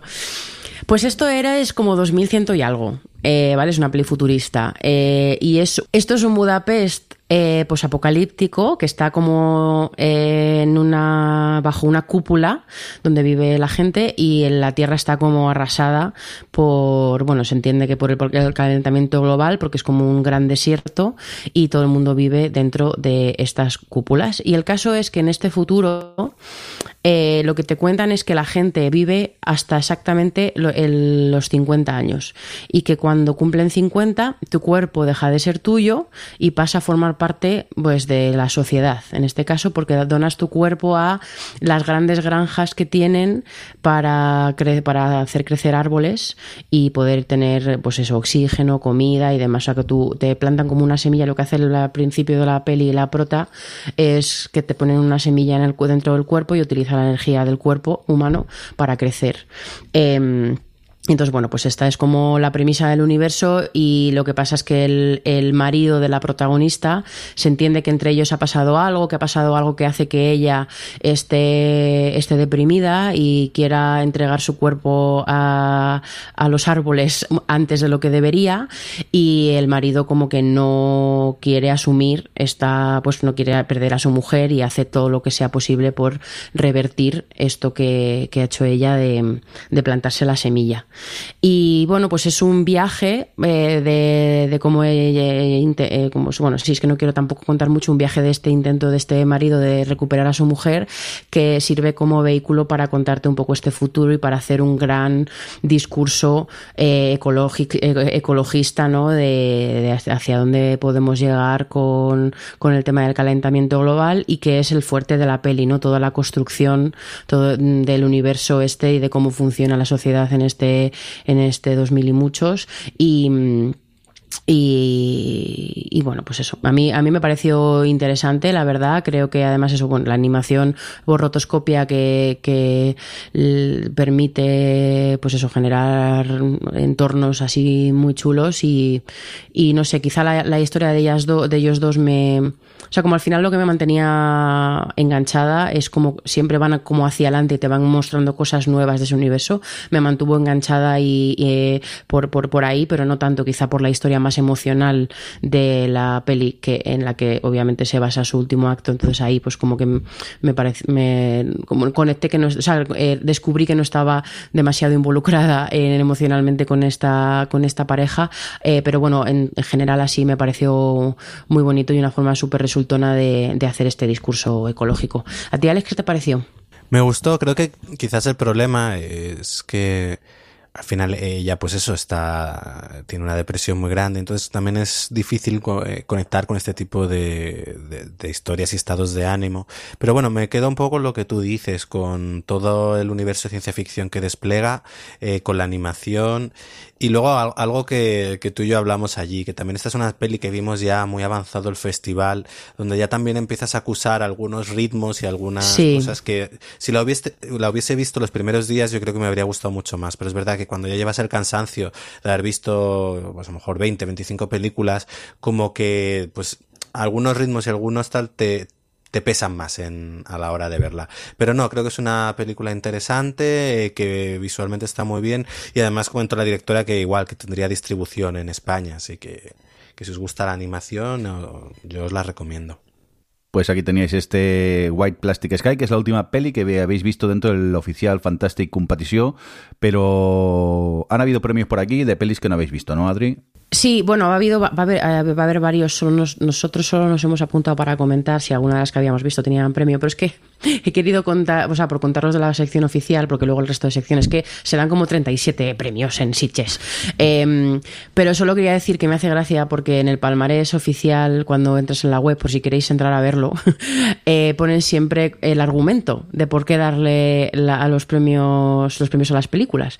Y en las menciones especiales eh, hay dos pelis que es, bueno, son eh, Moscas, la nueva peli de Arit Moreno, que al final no pude cuadrarme, me dio pena, la verdad, que dice Moscas por su bonita versión del lado feo de Buenos Aires. Pero es que luego dice Riddle of Fire, porque ha hecho al jurado muy feliz, que me parece una, un motivo para una película muy bueno, la verdad, muy respetable, y es una peli que yo tampoco, bueno, yo tenía, iba a ir a verla, pero me pilló en una mañana de estas post maratón y al final decidí quitármela porque no me da la energía ya de los últimos días, pero me dio pena perderme. Pero bueno, que sepáis que mm, que tienen en la web vienen los o sea como una pequeña frase resumiendo por qué han dado los premios y algunas eh, son curiosas cuanto menos. Pues llegó el momento de cambiar de sección. Nos vamos ahora al oficial Fantastic fuera de competición y desde allí Adri, empezamos con esta peli que, por cierto, se estrena el 27 de octubre, este El Chico y la Garza. Cuéntanos, Adri. Pues esto es un poco de trampitas, porque la pusieron en Sitges, pero yo la vi en San Sebastián. Uh. Em, pero bueno, quiero aprovechar, voy a hablar, voy a hablar poquito de ella, em, pero quiero aprovechar porque es la nueva película de Hayao Miyazaki, que se había retirado, pero no. Em, y qué bien, porque, bueno, de hecho, uno de los valores. No quiero contar de qué va, porque, bueno, pues es de nuevo. Es un poco Chihiro en su arranque, de un chaval que pasa algo con sus padres y es como la entrada a un mundo nuevo y fantástico. Y tiene muchos, muchos paralelismos con, diría, una mezcla entre Chihiro y el castillo ambulante pero, pero, pero yendo más allá, con esto sí que lo que más me gustó, más disfruté yo de esta película es que se siente muchísimo como de verdad la despedida de Miyazaki y Miyazaki como artista y como contador de historias, eh, revisando eh, pues eso, como, como toda su obra y como... Y lo que es contar historias y lo que es el legado em, y cómo interpretas, cómo los que vienen detrás de ti pueden interpretar tu legado, Em, y el significado, pues eso, de toda una vida que, que está, o sea, que te cuenta la, la, película, te cuenta esto, pero al mismo tiempo, claro, tú desde fuera sabes que, que, te está hablando de algo mucho más grande que lo que te está contando dentro de la propia peli por la propia carrera de Miyazaki. No pasa nada si no habéis visto todas las películas de Miyazaki, ni todas las películas de Ghibli, ni nada de eso, porque la peli tiene su propio, su propio rollo, ¿eh? pero que, que además tiene como ese punto extradiegético o sea, como ese punto desde fuera de decir, pues eso, el, el, el, el pensarse un poco a sí mismo y toda su carrera de Miyazaki.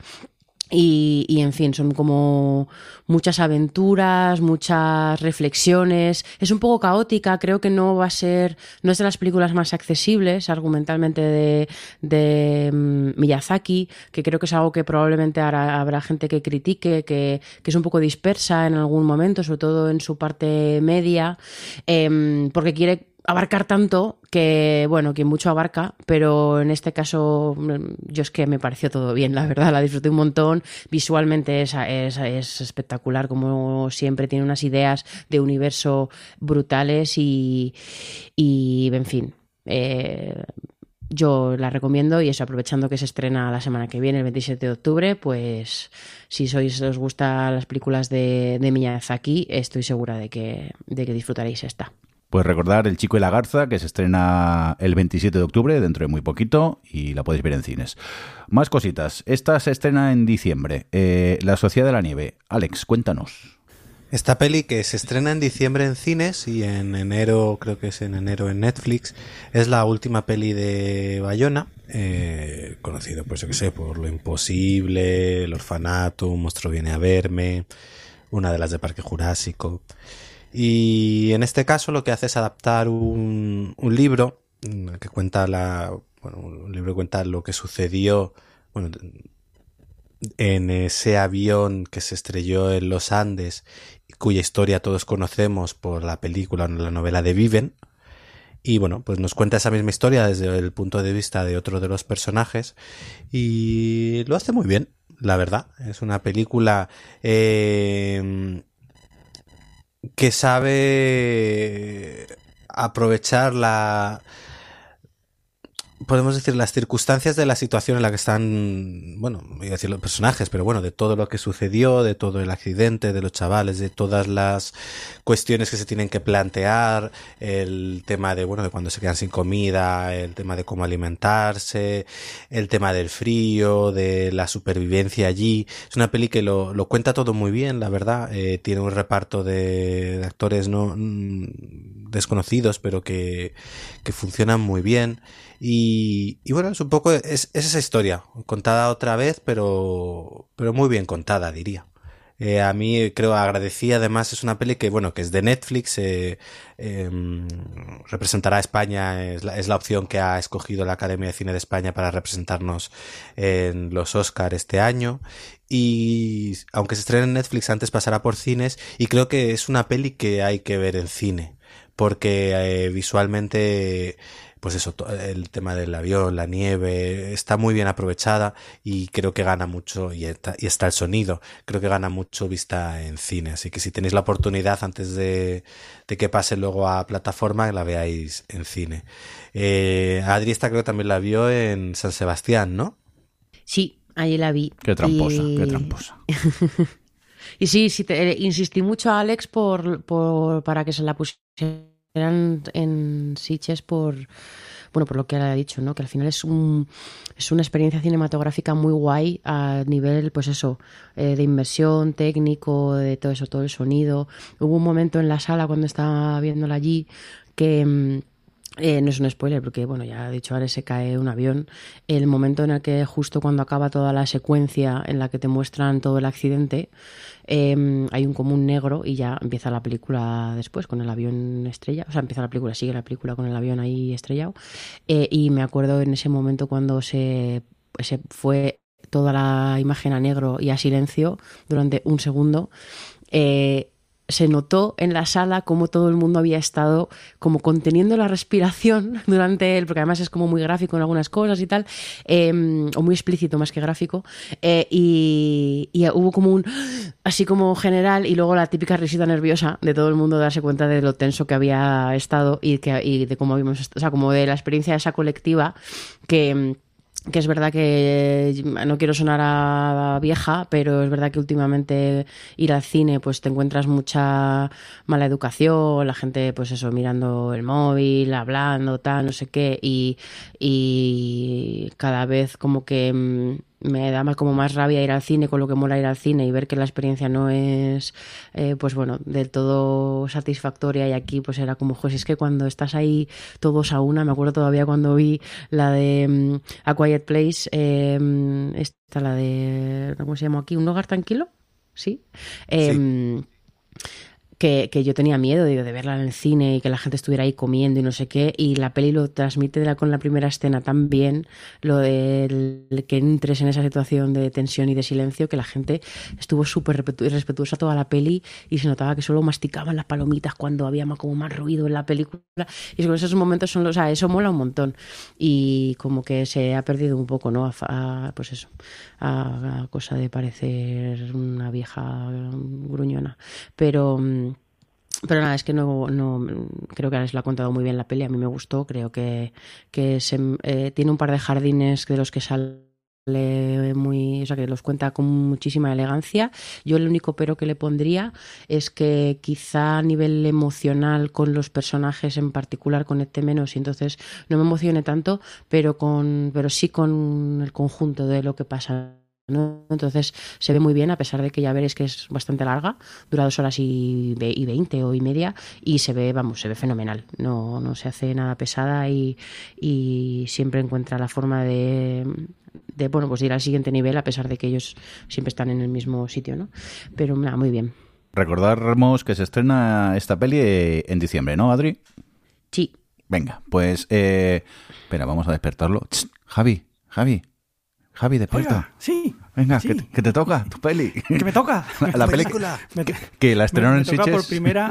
y... Sí, sí, por primera y última vez. Eh, ha sido la mejor película que he visto este año del Festival de Sitges. Sí. También la peor. O sea que. Cuéntanos. Estamos hablando de Awareness. Awareness. Muy bien. Awareness. Que tú la has podido ver en Prime, ¿no? Porque... Sí. Sí. Y esta la he visto porque rápidamente después de haberla estrenado en el Festival de Sitges la pusieron en Prime Video, así que pues eso, pude verla igual que supongo que habrá visto pues muchísima gente. Um, ¿De qué va esta película? Esta película es la nueva de Daniel Benmayor, que posiblemente habréis visto, habréis visto su película eh, Extremo, que se hizo también en el Festival de Sitges, no sé, en Netflix, perdón.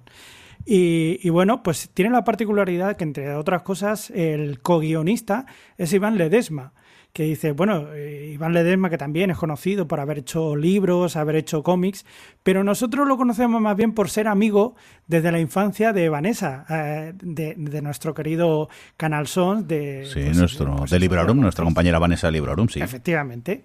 Así que es muy curioso porque hemos hablado con él y tal, y, y verlo ahí como que está haciendo una película, pues eh, llama mucho la atención. Y bueno, pues eh, la verdad que la película se deja ver, es, es una película muy entretenida en la que pues eh, hay una relación paterno-filial, en, unos, unos pequeños rateros, por así decirlo, que, que se dedican a robar cositas y tal padre y un hijo, hasta que pues hay un, un, problema en el que ya llaman la atención de la policía, la policía pues llama la atención a una agencia que viene a buscar al chaval, porque resulta que este chaval tiene poderes y hace ver a la cosa, a la gente cosas que no debería ver, ¿no? Y gracias a eso pues aprovechaban de robar, etcétera. Total, que estamos eh, de repente se ven inmersos, tanto padre como hijo, en una guerra entre dos agencias para hacerse con el poder de este chaval que poco a poco irá viendo qué es lo que hay detrás de todas estas dos agencias y por qué se lo están pues, eh, pues jugando un poco la, piel y matándose entre otros y dándose hostias y, y, mamporros a diestro y siniestro. Ah, bueno, pues eh, como habréis imaginado, una película que aparte de ciencia ficción y de un poco de fantasía, y pues hay hostias a Tutiplén, que ya vimos en, la anterior película en extremo, pero que en este caso pues utilizamos todo este pues eh, este marco de sci-fi, de ciencia ficción y superpoderes y, y en fin, este tipo de cosas que la verdad que se dejan se dejan ver. Es muy entretenida y ya os digo, por eso, os digo que es la mejor película que he visto y como es la única, pues también la peor. Pero vamos, yo la recomiendo porque pasaréis un buen rato sin duda alguna. Pues ya sabéis que la tenéis a Awareness en Prime Video y la podéis ver eh, ahora mismo si, si queréis. Adri, eh, más pelis, que esta por cierto se estrena el 26 de enero. Pobres criaturas, cuéntame. Ay, mi película favorita del festival em, y del año probablemente. Wow. Eh, a mí que bueno, en este, claro, en este podcast no lo he contado porque no, porque es desde, desde series. Pero a mí que Barbie me parece. Bueno, sí que la hablamos ahora que lo pienso, me pareció bien, o sea, me pareció ok, pero tampoco me entusiasmó. Yo a Poor Things la voy a llamar mi Barbie eh, a partir de ahora. Y es, bueno, es la nueva película de Yorgos Lantimos el director de cosas como eh, La Favorita o, o Langosta o mm, y, la protagonista es Emma Stone, es una adaptación de un libro que no lo sabía, yo no lo sabía hasta que después estuve mirando. Es como una especie de Frankenstein revisitado y la protagonista es Emma Stone, que interpreta a, la prota, que es Vera Baxter, que es la, la Frankenstein en este caso. Y, y, tú empiezas viendo como, pues eso, como hay un científico loco, que es William Dafoe, que, que hace cosas ahí, con, hace criaturas extrañas, eh, porque es un cirujano ahí que, que en su casa tiene montado todo un laboratorio de criaturas extrañas y una de ellas es eso, es, es Bella Baxter, que es una bueno, te van contando de dónde viene a lo largo de la película, así que no lo diré, pero básicamente es una chica que tú ves desde el primer momento que mm, que tiene cuerpo de mujer, pero que mm, como cuando habla y cuando y cómo actúa y eso es como muy una niña pequeña. Y entonces toda la película es todo el, el viaje de madurez y de descubrimiento del mundo de, de este, de este personaje, de esta protagonista. Eh, además que también visualmente la peli, una de las cosas que ya, bueno, por pasar ya al comentario, una de las cosas que más molan de la peli es ver cómo, la, cómo evoluciona todo, al mismo, al mismo tiempo que ella evoluciona y que ella sale al mundo y que ella va descubriendo cómo son, cómo es la sociedad y sobre todo cómo es cómo son vistas las mujeres y cómo son las relaciones con los hombres y, va madurando y va aprendiendo, va adquiriendo sobre todo vocabulario y comprensión y tal, va evolucionando todo. Empieza la peli como con muchos ojos de pez, en blanco y negro, con un vestuario muy particular y poco a poco va evolucionando todo, en vestuario, maquillaje, el, pues eso, eh, pasa a ser en color, cómo evolucionan todos los escenarios, de una cosa así como más de fábula a una, una cosa más tecnicolor, a una cosa más, o sea, como que toda la peli, en todos los aspectos visuales, artísticos, artísticos y tal, y técnicos, se va empapando del viaje personal que tiene eh, la protagonista, que es, bueno, pues es un viajazo, de verdad. Esa es un personaje que. mm, O sea, no quiero contar mucho, pero al final es una. es un es un viaje de autodeterminación, ¿no? De una chica que ha sido creada por un tipo que no sabe nada del mundo y que de repente empieza a experimentarlo desde desde el- lo que más mola es que además en Maston está increíble porque la prota es un es puro pura inocencia de primeras claro y, y puro instinto. Entonces ella hay cosas una cosa que, que, es como constante en la peli es una frase que es como la sociedad la educación en la sociedad em, lo que hace es reprimirte no que es una de las cosas que primero que primero eh, aprende. Entonces ella no tiene eso, es- ella no ha mamado eso y entonces ella tiene pues eso, ese instinto eh, y responde a él ante todas las situaciones. Eh, y, y, bueno, seguramente una parte mm, polémica de la peli será toda la parte más mm, sexual. eh, porque ella, pues eso, ella cuando llega a su momento de descubrimiento sexual y de, del placer y del deseo y eso, pues ella, pues, se entrega a, a las cosas y es muy divertida. em, y pero también es eso, pues es explícita y cosas ahí se meten en algunos jardines en los que yo creo que sale bastante airoso eh, con temas, pero vamos, que es que no quiero. Es que me ha gustado muchísimo la peli, de verdad, me ha gustado un montón. Estoy deseando que la estrenen en el cine porque seguramente, vamos, se la iré a ver otra vez fijo. Y. Y creo que eso, que es un. no sé, como un viaje súper completo en su reflexión con respecto a, mm, cómo nos educan para ciertas cosas y a las mujeres en particular. Y luego eso que todo su reparto está genial. Mark Ruffalo es como el segundo protagonista más importante y está divertidísimo. Y luego es eso que es una peli que, que tiene muchos temas que puede parecer, parecer por todo lo que estoy contando como súper densa y no lo es en absoluto. Es una peli que es divertida todo el rato todo el rato todo el rato te estás riendo y hace su, su sátira y su discurso y su todo desde, desde el humor. Humor negro mayormente pero desde el humor y y eso, y a lo mejor, fíjate que es el, dentro de lo que muestra y todo eso, probablemente sea el Yorgos Lantimos más, menos cínico que, que, que he visto a pesar de todo, de todo lo que cuenta en la peli. Pero nada, no puedo hacer otra cosa que recomendarla muchísimo. Mm, No puedo creer que se estrene tan tarde en España, pero, pero eso. Esta tiene que ser número uno en la lista de apuntamientos de Jordi. Muy bien, recuerda que se estrena el 26 de enero esta Pobres Criaturas y con esta peli hemos llegado al final de la sección oficial Fantastic fuera de competición y nos vamos a por Novas Visions y Alex, empezamos contigo este... Joder, con el título. Humanist Vampire Seeking Consenting Suicide- Suicidal Person. Dios, esta que premio ha ganado. Eh, mención especial por su guion. Y bueno, voy Y a por hablar el un poco de esta título peli, pero. pero yo me salí de, de ella porque quería cenar. Estaba, llevaba cuatro películas y, y- y su historia era como, vale, pues bien. Pero vamos, no- nos cuenta un poco. Bueno, cuenta la, la historia de una chica que, de- que es la hija de, de una familia de vampiros y que cuando llega el momento en que tiene que empezar a, pues eso, alimentarse ella misma y matar gente para poder beber su sangre, pues como que no tiene un trauma de la infancia y como que no se ve capaz.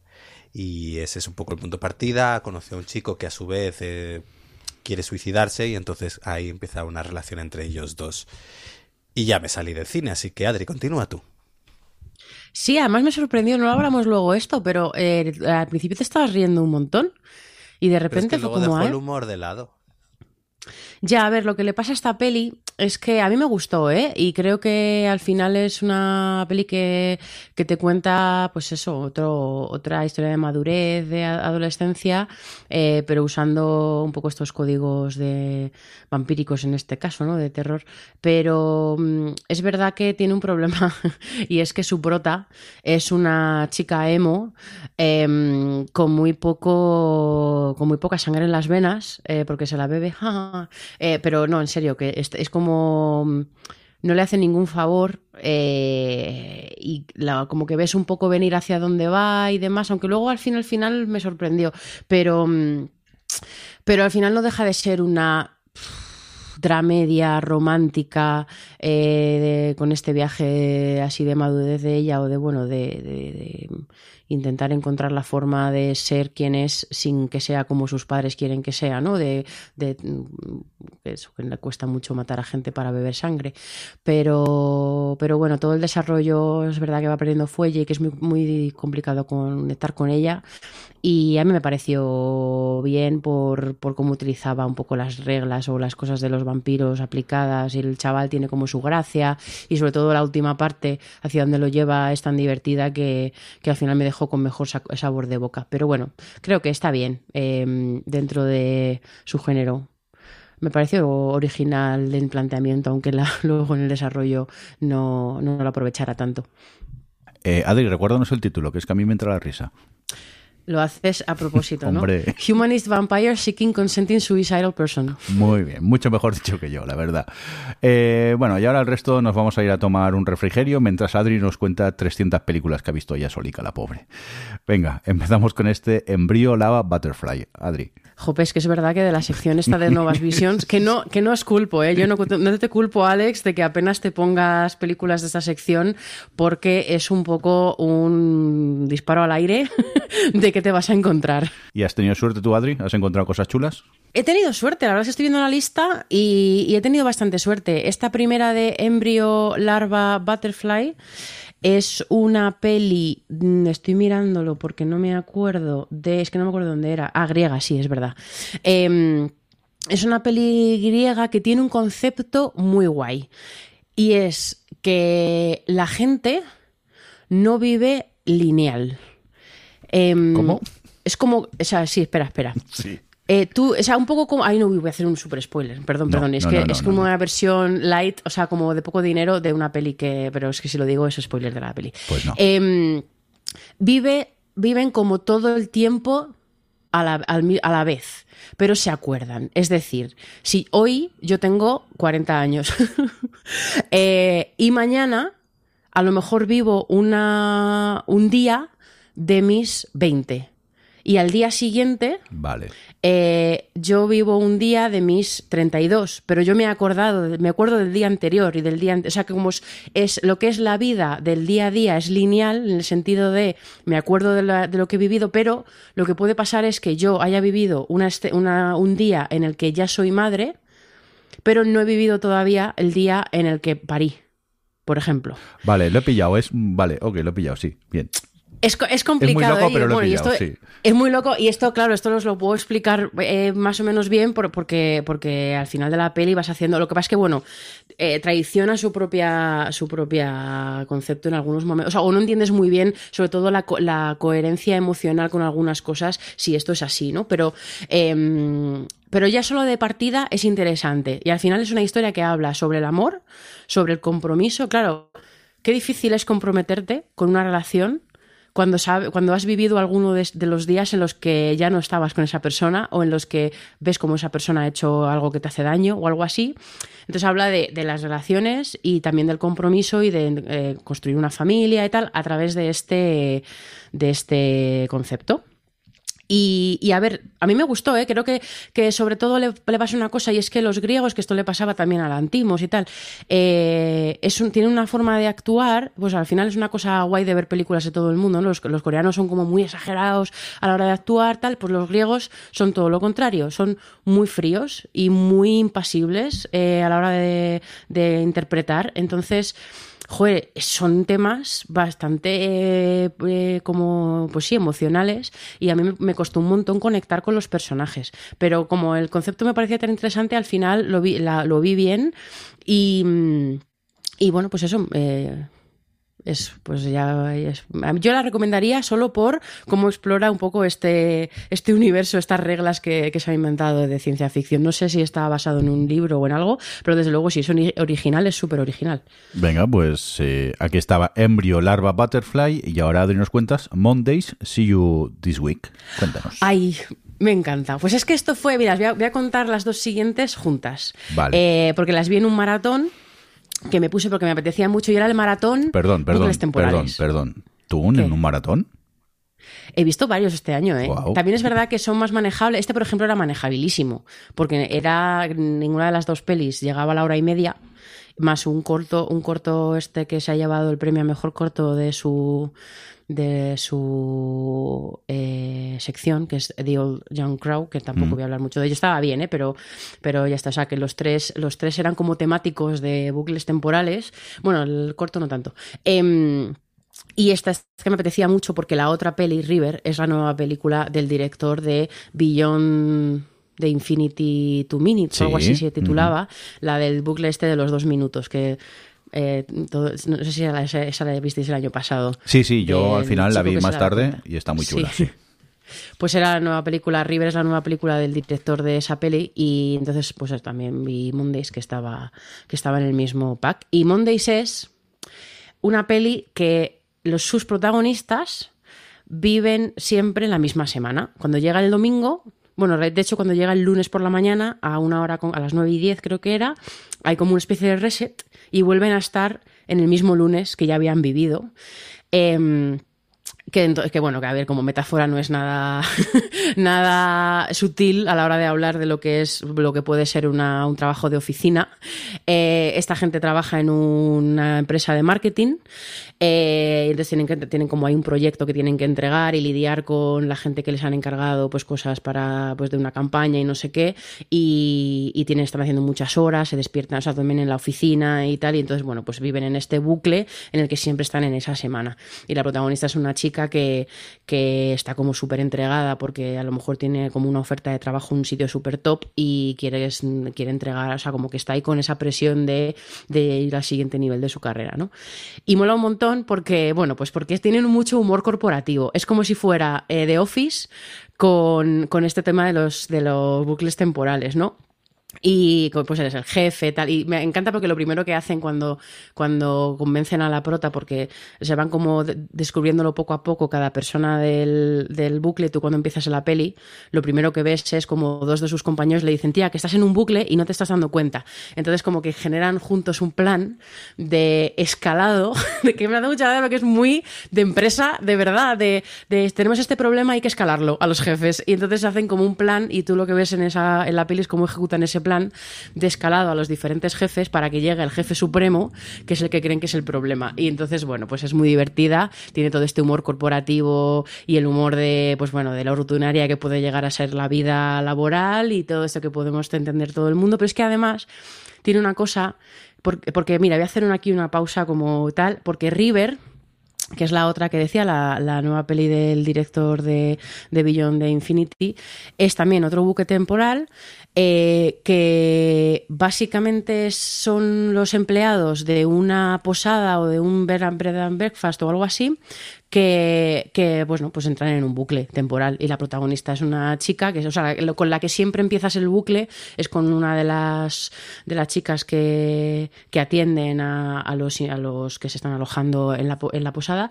Y mm, y, y- el- cada bucle temporal es en plano secuencia y dura dos minutos también, pero la particularidad de este es que se da muy pronto, o sea, es como que son conscientes de lo que ha pasado en el bucle anterior. O sea, el tiempo siempre es esos mismos dos minutos, pero la película avanza en trama porque, porque se van eh, pues son conscientes de lo que está pasando. Y es muy gracioso, la verdad, por cómo pues, cada persona se da cuenta. Es como hay unos que están comiendo, es como es que como este arroz y nunca se acaba y estoy harto de comer arroz. Y es como que cada, eh, vas a través de las diferentes historietas de cada uno te van contando como pequeños momentos vitales que está todo el mundo en esa posada. Y. y esto, y lo que pasa con, y alas junto a las dos pelis, lo que pasa con Mondays es que para mí es, mm, eh, me, me parece mejor peli al final o me deja más pozo, porque River, la de la posada, como ejercicio de bucle temporal y de, sobre todo de comedia, creo que es hasta mejor que Beyond Two Minutes porque es, eh, consigue tener comedia todo el rato y no se desinfla según avanza la, la película y demás, y es muy divertida, eh, y al final es muy loco y mola, pero Mondays lo que pasa es que encima tiene corazoncito, que es que, eso es- eh, que está muy guay. Al final eh, le coges mucho cariño a los personajes, conectas mucho con ellos y tiene un final súper, súper bonito y como inspirador con respecto al trabajo y las cosas que en la vida pues nos pueden, nos pueden mantener la ilusión y cosas así. Y está súper bien contado, como, pues bueno, a través de, la, de la aventurilla del bucle y me, me, gustó un montón, la verdad. Y bueno, a la gente le encantó. Esta fue la segunda, bueno, la tercera, si cuentas el corto, de este maratón. Ya eran las cuatro y media de la mañana y la gente estaba, eh, estaba toda la sala llena, eh, entregada, aplaudiendo con los momentos ocurrentes que tiene. Y, y, me hizo hasta ilusión, salía hasta emocionada por el director que se había quedado, que yo tenía sentado al lado. Y, pensando, jo, qué guay tiene que ser ver el cine lleno a las cuatro de la mañana con gente riéndose y aplaudiendo a tu película, porque se lo merecía, de verdad, me pareció súper bonita. Entonces, bueno, pues este son el combo de Monday See You This Week y River. Muy bien, pedazo combo que acabas de contarnos, pero tienes más pelis. Monolith. Ay, estoy un poco cansada, porque lo hemos puesto por secciones. Ahora ya no hay vuelta atrás. Bueno, pues mira, las siguientes las, las comento rápido. Vi una que se llama Monolith que es una peli, que, pues no sé, australiana o algo así, que, que es... Las nuevas visiones es que es una peli sobre una chica que hace un podcast que es como, eh, lo decía, les digo, este año no tenemos, siempre vemos, en, en, otros años vemos algún actor que está en varias películas, hay como running gags o, o, cosas así comunes entre las pelis y este año es que he visto tres pelis sobre podcasters. Y entonces como, basta ya. Hombre, no es tan interesante. Somos lo mejor, los podcasters somos lo mejor. O claro. Sea. Sí, sí, sí. Bueno, pues esto es una chica que hace podcast eh, en su casa gigante con ventanas hasta el suelo, que seguramente eh, pasase la pandemia fenomenal. Eh, y está haciendo un podcast, una especie de true crime, porque descubre que hay unas personas que dicen haber recibido una piedra negra, una especie de como los monolitos de 2001, pero en pequeño, eh, y que eso ha tenido una especie de efecto perturbador en su vida. Y entonces, bueno, pues ella, lo que tú ves en la película 100% es como ella va investigando y va teniendo conversaciones y va montando los programas de este True Crime que desde el primer capítulo se vuelve viral. Entonces tiene ya la presión de seguir descubriendo cosas y tal. Y ahí también entra un poco el rollo de, de cómo ella manipula las conversaciones que está teniendo con la gente, que tú las ves y luego ves cómo luego lo pone en el programa y tal. Eh, y bueno, a ver, está bien, es un poco... Eh, querer hacer, pues no sé, ¿cómo se llamaba esta de los bucles, Alex? Eh, de la casa. Coherence. Eso, cojines. sí, eh, pues que al final es el mismo espacio y, y un, un, punto de partida de ciencia ficción, que no contaré porque lo vas, lo vas descubriendo qué pasa con el monolito este. Eh, eso, solo, solo con un espacio. Y, y, claro, para eso es que, joder, tienes que escribir muy bien, sobre todo estando esta chica sola, todavía es como el siguiente nivel y tienes que construir muy bien esas conversaciones y la tensión. Y es verdad que tiene momentos muy buenos, ¿eh? Pero bueno, me pareció bien, que tenía cosas interesantes y toda la parte final le, le, da más rollo, pero al fin, pero me pasó con esta peli que acaba y dices, bueno, ¿y qué? No sé, no, me dejó un poco, un poco a medias. Y luego está otra que, que vi, eh, Raging Grace, una peli sí. eh, filipina. Bueno, no sé si es filipina la peli, pero vamos, desde luego su, su, director es filipino porque estaba allí en la presentación y dio una, hizo una presentación larguísima. Eh, y al final esto es una historia de una chica que es una inmigrante filipina en Londres. Eh, que, que, no, tiene, no tiene papeles y, está intentando conseguirlos. De hecho, está la peli bueno, está justificado que ella aguante ciertas cosas porque necesita el dinero sí o sí para, para conseguir eh, pues los, los, papeles para poder quedarse. Tiene una niña, la niña se esconde, o sea, como que la gente para la que ella trabaja no sabe que la niña existe, está la niña siempre por ahí escondida en la casa. Ella es, perdona que no lo he dicho, eh, entra en un trabajo de cuidar una casa, cuidar un, limpiar una casa y una interna que cuida la casa y que, y que cuida de un señor que es el dueño de esa casa.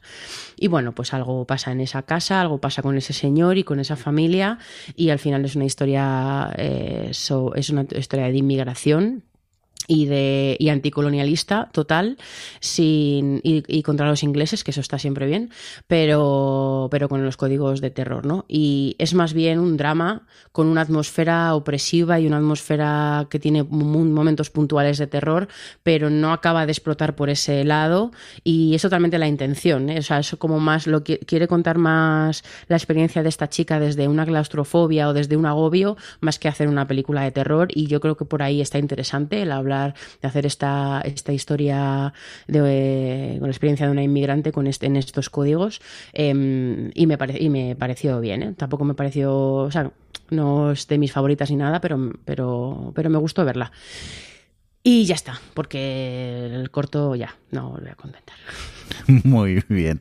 Oye, Adri, dentro de esta Novas Visions hay una peli que se ha llevado premio pero que no habéis visto, ¿no? Sí, bueno, me dio pena porque Moon Garden, que se llevó mejor película en Novas Visions, y The Uncle, que se llevó mejor dirección, las dos las tenía como preapuntadas en la lista que me hago de, las pelis que quiero colocarme y al final no, no, pudo, no pudo ser porque no se puede ver todo. Eh, así que bueno, me las dejo apuntadas mentalmente porque sí que tenían buena pinta. Venían también de otros festivales y en este caso de festivales, no sé si el Fantastic Fest o, sea, alguno que es específico de, de, terror, de, o sea, de género, y, venían con buenas críticas, pero no me dio para apuntármelas. Que no te da la, no te da la vida ya directamente tantas pelis. Eh, bueno, que estoy de vacaciones, tampoco hace falta sufrir. ir a la playa y comer gofres. Gracias. como los echo de menos los gofres de Siches. Venga, dejamos no más visión, nos vamos a por órbita. Adri que vaya por un vasito de agua y descanse. Y Alex nos cuenta este Concrete eh, Utopia. Cuéntanos. Pues esta peli nos cuenta una situación en la que Seúl es reducido a escombros tras un terremoto brutal y en el que solo sobrevive, podemos decir, o solo se mantiene en pie un edificio de apartamentos un único edificio de apartamentos. Entonces este se vuelve como un sitio al que todos los supervivientes acuden y nos cuenta cómo esta gente que vive en este edificio de apartamentos decide al convertirse como el único lugar en el que estar a salvo, pues bueno, esa es como un reflejo de una mini sociedad en la que se establece quién puede entrar, quién puede salir, eh, a la gente se permite estar, cómo gestionan el tema de la comida, los trabajos y demás. Es una peli que puede tener, que tiene un punto de partida eh, que puede ser interesante, pero que luego yo creo no la aprovecha, que transita por conflictos que te ves venir durante toda la película, que toca muy por encima eh, quizás los más básicos y que hay ideas interesantes, eh, como por ejemplo, pues habla mucho, se dejan caer mm, pinceladas sobre el tema del clasismo en Corea, porque hay apuntes sobre cómo, claro, nosotros vivimos en esta urbanización, pero los de la urbanización de al lado, que era un poco mejor, no nos no querían compartir colegio con nosotros y tal. Ese tipo de cosas más sutiles, al final, eh, creo que quedan un poco desaprovechadas por un discurso muy de brocha gorda dentro de, al final, de pues, de, de xenofobia, de mm, creo que es una oportunidad desaprovechada porque al final va por lo donde te esperas, no sorprende e incluso se hace un poco pesada, porque te la ves venir bastante. Creo que Adri opina bastante parecido.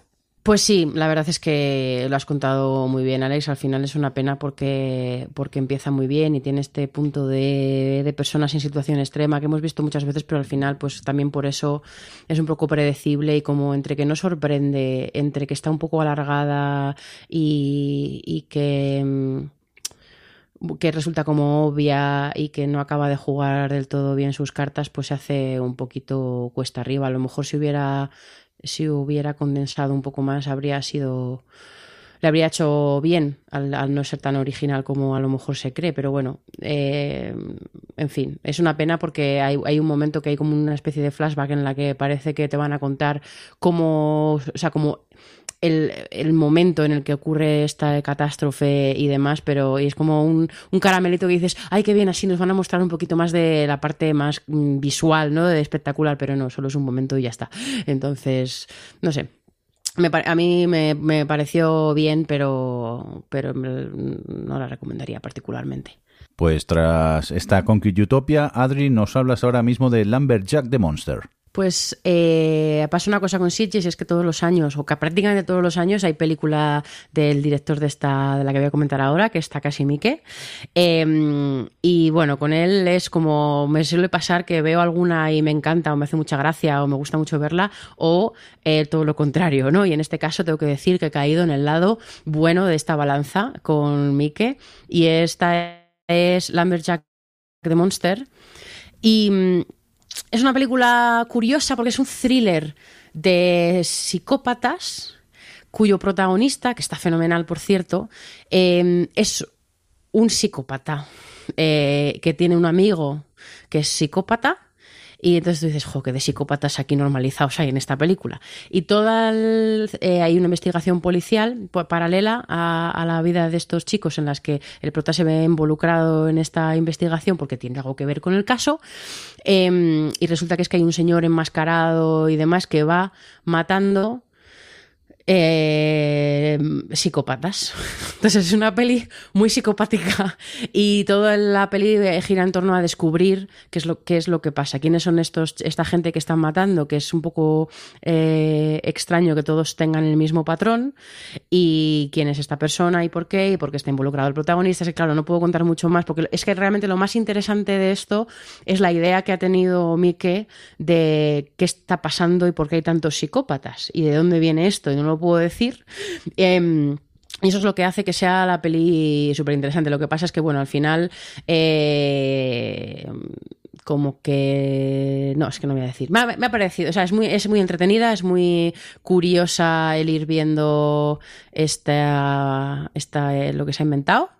El protagonista está súper bien en su papel de, de psicópata integrado en la sociedad y. y al final, pues es un, thriller policíaco súper entretenido con un twist curioso. Y ya está. Vale, que la vean, estás diciendo, ¿no, Adri? Sí, sí, yo la recomiendo. Quiero decir, para. Tampoco me parece como algo que vaya a cambiar la historia del thriller, pero que como thriller eh, está entretenido y eso, y como tiene ese puntito cu- eh, curioso, pues y encima si, si os gusta. Que es lo que pasa también con, con las pelis de Mike, y es que al final es un tío que tiene, como buen japonés, como japonés, tiene un ritmo eh, muy japonés a la hora de contar esta historia y que creo que para gente se le hará un poco lenta, pero a mí no me lo, no me lo parece y si estéis acostumbrados a ver thrillers japoneses, que eso, o sea, cines asiáticos en general, que se ven bastante en sitches, eh, yo creo que esta puede ser una peli que os guste. Y ya está, eso, eso añado. Venga, el título de ella es Lumberjack the Monster y ahora seguimos avanzando y Alex nos habla eh, de este Prioridade. Esta es una película brasileña que nos cuenta cómo una mujer se tiene que encerrar en un coche tras la revuelta de los trabajadores de una finca que tienen en- y en la que han tomado a su marido como rehén.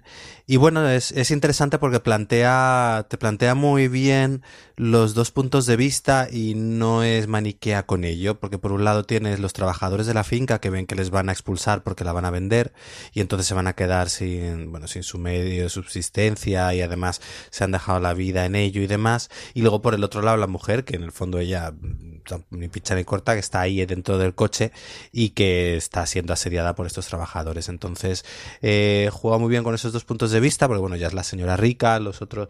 eh, y eh, la peli es. eh, toma, tiene mucho cuidado en eso, en no caer en un discurso facilón y en ponerte ambos puntos de vista. A mí me, me gustó bastante, la verdad. Adri creo que también.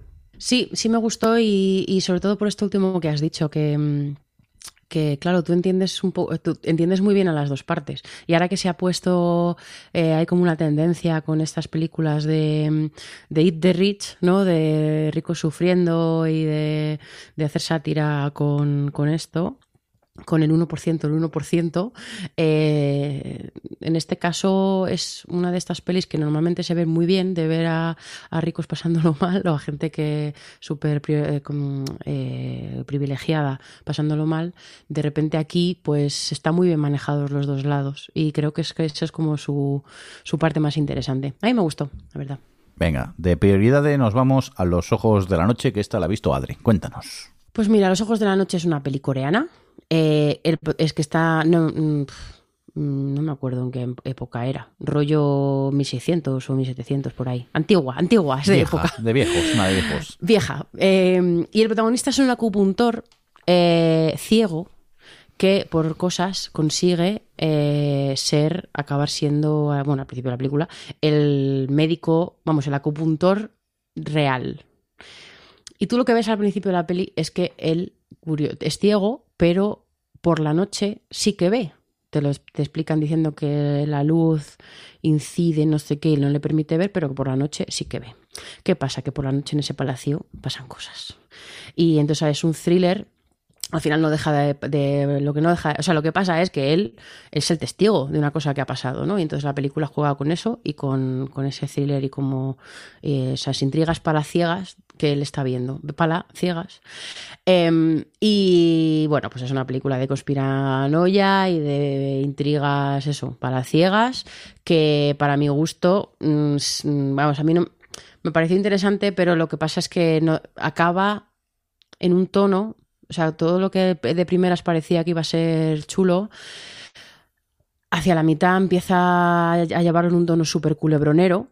Eh, visualmente súper telefilmera para ser una peli que juega tanto con la noche y con lo que se ve y no se ve y todo eso de la fotografía pues tampoco es que brille particularmente.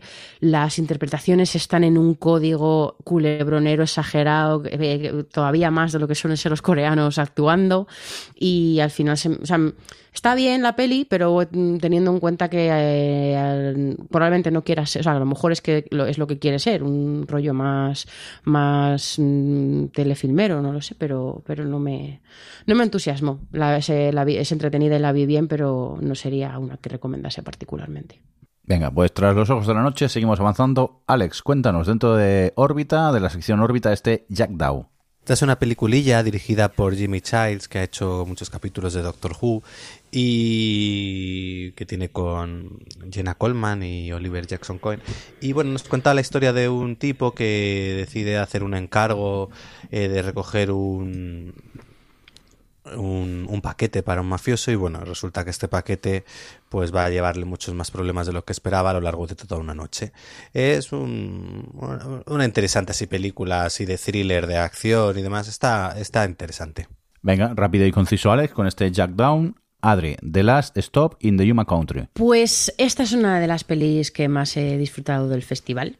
Es como. Por una cierto, especie- perdón que te interrumpa, que ha ganado el premio a mejor película de la sección órbita, ¿no? Eso. Venga. Eh, no he visto todas las películas de sección órbita, pero desde luego me parece muy bien el premio.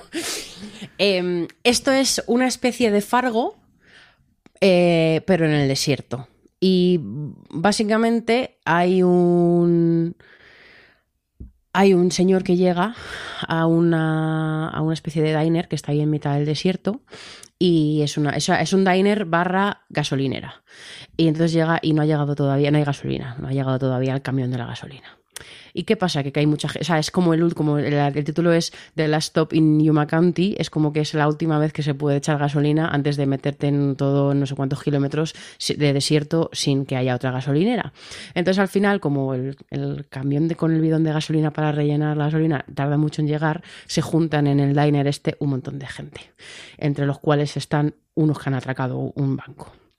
Y entonces, bueno, pues la situación es tensa y toda la gente es medio lela, como en Fargo, y tiene, pues eso, es una es comedia negra eh, que maneja súper bien la tensión de la situación y que cuando crees que ya, o sea, como que tiene muchos twists a lo largo de toda la peli y uber disfrutable. No voy a contar más porque, porque bueno, pues es que no hay, eh, no hay mucho más que, que contar. Eh, tiene, aprovecha súper bien el espacio, la puesta en escena y todo eso. Y, nada, no sé si esto llegará a tener eh, distribución o se podrá ver, pero vamos, ha sido de las que más he disfrutado. Bien, pues aquí teníais este de las Stop in Yuma Country y ahora mismo, Alex, cuéntanos, Jericho Rich. Pues este es el, el, subgénero con el que más me he encontrado yo este Sitches, que es el de señoras encerradas en un sitio siendo asediadas por alguien. Y en este caso es... Total. Un martes. Sí, he visto tres así. En este pues caso Yuma también podría contarse un poco así, ¿eh? Es, se centra en Tavi, un agente de policía, eh, que además ha, bueno, vuelve a trabajar medio coja tras una lesión en el tobillo y demás y decide pues nada volverse al trabajo ese, ese día porque va a tener una noche tranquila llevando la radio de la comisaría y poquito más pero resulta que, eh, que por circunstancias, pues eh, hay unos tipos que quieren entrar dentro de la comisaría a robar y ella tiene que intentar evitarlo estando ella sola. Entonces, a partir de ahí, pues bueno, es una, una peli que maneja muy bien la tensión, te maneja muy bien los personajes, porque bueno, luego te cuentan un poco la historia de, de esta policía, de, pues bueno, de su hijo y, y, y, bueno, y, y, lo que sucede y, y, la tensión de estar ella, además, que ya no es que solo esté ella encerrada, sino que además no tiene armas en la comisaría, eh, tiene como una, bueno, no es una escayola, pero bueno, una cosa por la que no tiene mucha movilidad, no se puede mover muy bien. Entonces todo eso juega mucho en favor de aumentar todavía más eh, la situación claustrofóbica en la que está ella, la que desde fuera está intentando entrar y ella tiene que defenderse de la mejor manera que puede. Yo la, eh, la disfruté mucho. Sí, yo también la disfruté. Es que es lo que dice Alex, que al final la tensión está muy bien llevada y a mí además en este caso me gustó que, cuando pasan estas cosas, eh, cuando hay este tipo de situaciones así tan extremas, muchas veces estás viendo pelis y dices, pero ¿por qué haces eso? Y, tanto, tanto en esta como en otra que vamos a, contestar, eh, a, comentar después, yo pensaba, bueno, pues está siendo eh, bastante, o sea, como que tiene bastante lógica y es bastante apañada la protagonista a la hora de manejar la situación. Y la sufrimos un montón. Que eso es lo que lo que como decía Alex antes es como eso es buena señal. Venga pues aquí estaba la crítica de Jericho Reich y ahora Adri nos hablas de Smugglers. Sí Smugglers es otra peli coreana eh, que en España se va a llamar Las contrabandistas de Gunchon que bueno, pues es una peli de contrabandistas, como bien indica el título, y está ambientada en los años 70. Y, y, bueno, pues es una peli que tiene como una estructura muy de película de atracos, digamos, porque no se centra tanto en las mafias ni en la parte, esa parte que hay detrás del mundo del contrabando, sino en la en la parte más práctica de, de hacer el contra de hacer o sea, sí, de, de, de, recoger las cosas del contrabando y que tiene una estructura muchas veces a la hora de contar de pues eso de estas pelis de atracos que a la vez que te lo están contando cómo lo van a hacer eh, te lo estás viendo pero luego hay cosas que te han ocultado entonces te lo van revelando o sea como que tiene muchos giros y eso y tiene como esta estructura y funciona súper bien eh, yo la disfruté un montón. Eh, las protagonistas son, eh, pues eso, unas contra contrabandistas que son buceadoras en el mar y lo que hacen es ir con su barquito y cuando ha pasado, pues un barco que se supone que va a entregar cosas y llega al puerto, por el camino sueltan cajas de las cosas que no pueden, que no, que, o sea, que están prohibidas o están vigiladas por el, por el, el gobierno o lo que sea, que no, no son como, es, pues bueno, yo que sé, tabaco, alcohol, cosas así, las tiran al mar y luego estas chicas van y bucean y lo sacan. Y mm, entonces ya empieza muy a tope la peli con, con una escena de, buceación, aunque en este caso están pescando, eh, y luego ya evoluciona el tema del contrabando. Y a mí me gustó por eso, porque dentro de, de, que la estructura es clásica, tiene varios elementos como diferenciadores y muy disfrutables. Primero es todo este elemento del buceo, que lo aprovecha súper bien en todo el clímax final, que es alucinante, que es todo bajo el mar o en el mar. Y, y luego que las protagonistas son un grupo de mujeres de súper variopinto que son muy graciosas y y que mola mucho cómo se van manejando con todo en, en todo este mundo eh, a lo largo de la peli. Tiene un momento ahí de pelea de cuchillos con un señor que, que está rodada como Los Ángeles. A mí me, me resultó súper súper súper entretenida y me, y me reí mucho y la disfruté. Yo la recomendaría. Lo que pasa es que creo que Alex no la recomienda tanto yo es que me salí. Rápido y conciso, Alex, con la opinión de Smugglers, Smugglers, perdón, y nos vamos ahora con este Night of the Hunted. ¿Esta sí la aguantas entero o qué, Alex? Sí, esta es la segunda peli de señora encerrada en un sitio. en este caso es una gasolinera, una mujer que, bueno, pues llega con su compañero de trabajo a una gasolinera y, y hay un francotirador fuera que dispara y entonces ya se queda encerrada y tiene que ver cómo sobrevive o cómo escapa de ese lugar, teniendo en cuenta que es eso, que el francotirador además que habla con ella a través de un walkie-talkie, eh, pues eso, cómo consigue salvar. Él el francotirador es un poco turras, hay que, todo hay que decirlo. Es un poco señor que le encanta escucharse a sí mismo. La pobre mujer ahí intentando sobrevivir, pero lo peor es aguantar al pesado.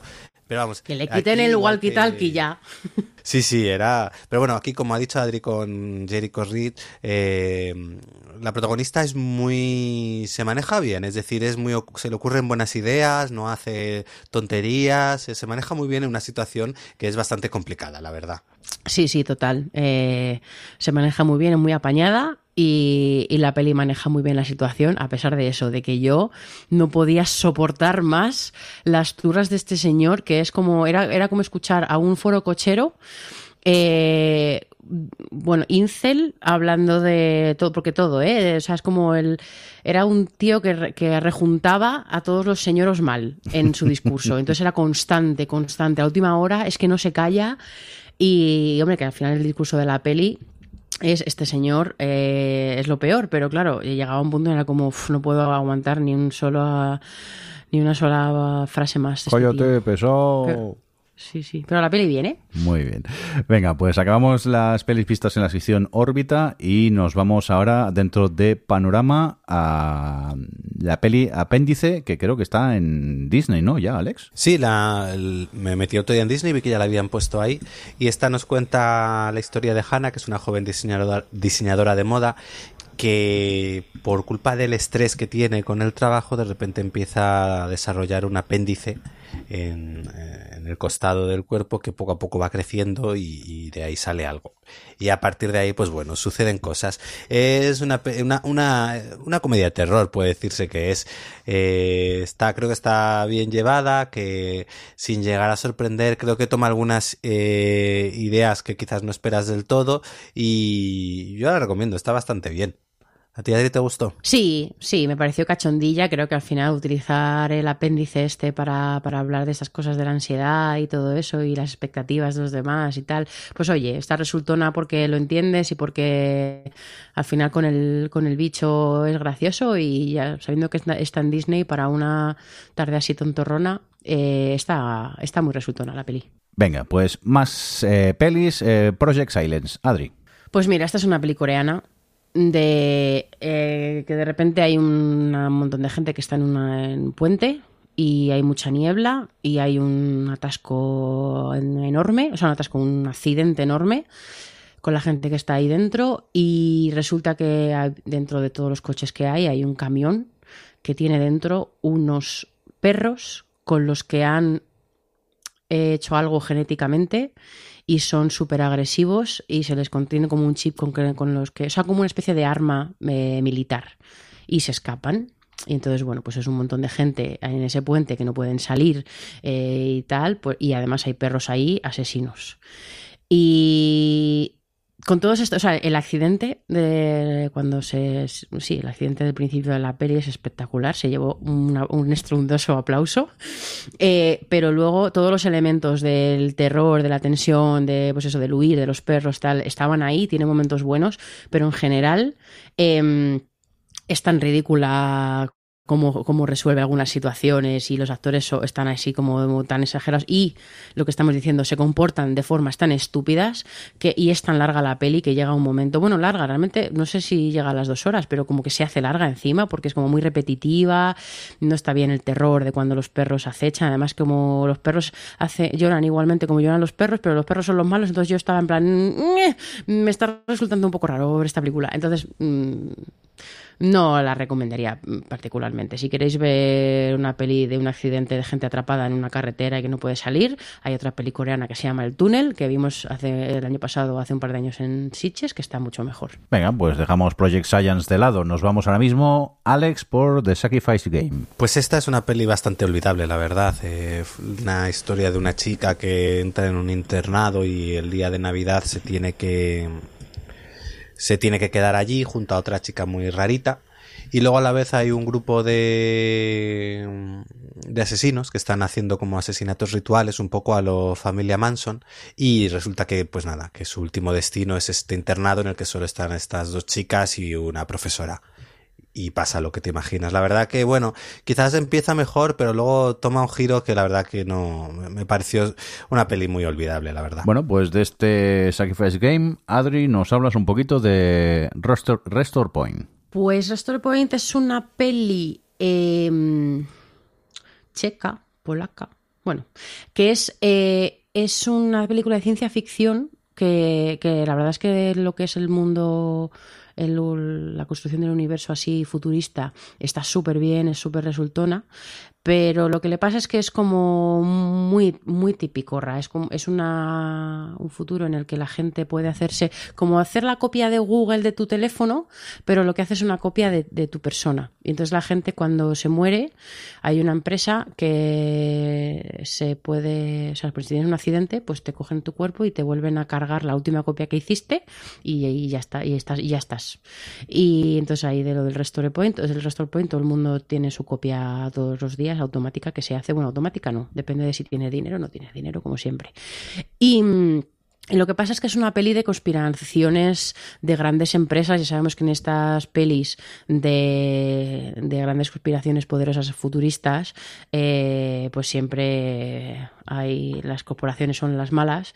Y además que en esta peli, desde muy el principio, se ve. Y la protagonista se pasa toda la peli intentando descubrir qué ha pasado. Y entonces es una tía lista para unas cosas y luego, pero en, el general, que es como tía, Smell de Bacon, si es que está clarísimo qué está pasando aquí, no tiene un compañero. Bueno, en fin, como que la peli está bien, ¿vale? Y el thriller está bien, está bien escrita, es curiosa, cómo va avanzando, tiene sus giritos y tal, pero como es muy predecible y, todos los, como los puntos de giro y todos los, hacia dónde va la peli, lo has visto en tantas otras, que eso al final eh, impacta un poco en cómo ves la película. Pero a mí me gustó verla, ¿eh? porque sobre todo toda la parte así más del universo y la, parte tecnológica de cómo vive la gente con esta cosa del Restore Point y eso es interesante. Entonces, bueno, me pareció bien, pero, pero un poco, un poco vista. Vale. Eh, venga, seguimos contigo. Tienes otra peli, esta Sweet Table Flesh.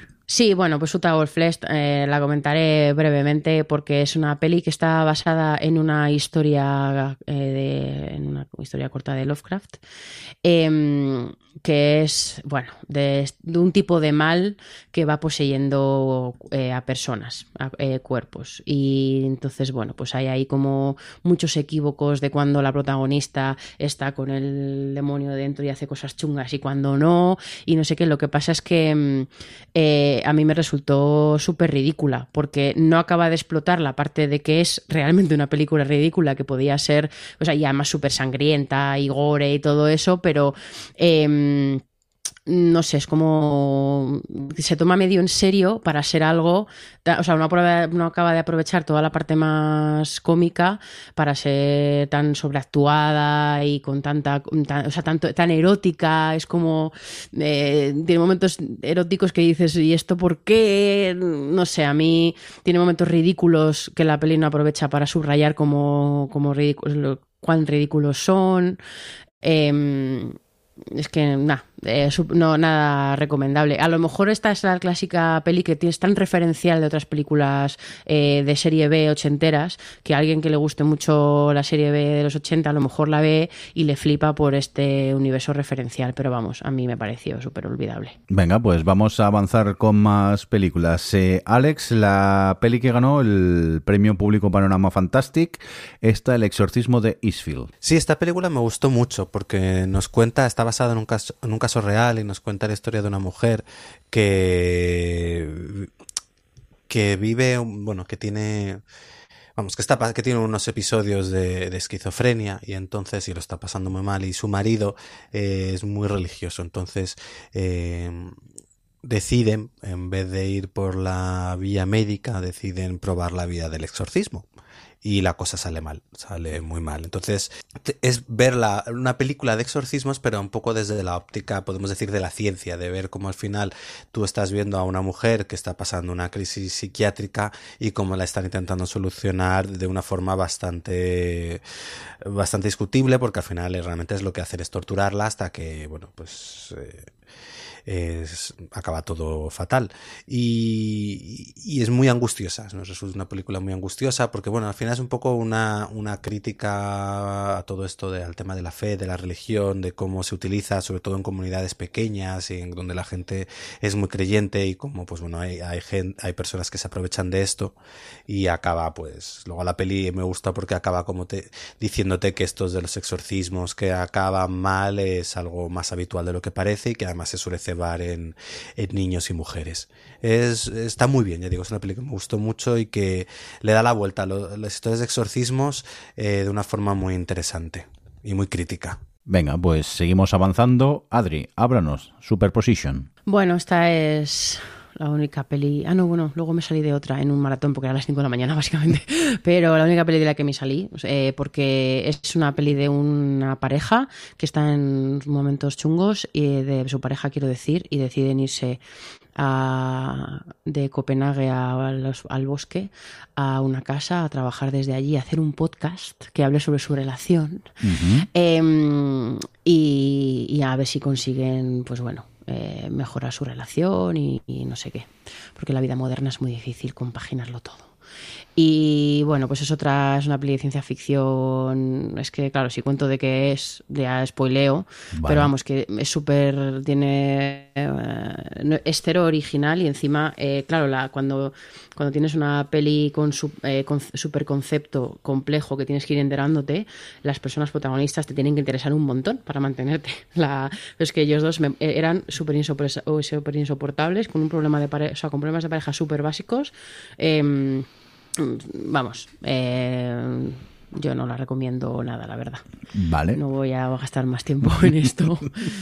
pues nada, fuera Superposition, seguimos con este eh, Last Straw, eh, Alex. Pues esta es la tercera que vi de, de, mujeres asediadas en un sitio, en este caso en un diner, y aquí es una, una chica que trabaja de camarera en el diner de su familia, de su padre, y decide quedar, bueno, y se queda el turno de noche ya sola, y empiezan a, a, acosarla, a acosarla a un grupo de chavales que, que ya vinieron por la mañana y la estuvieron molestando y la empiezan a acosar por la noche cuando está ella sola.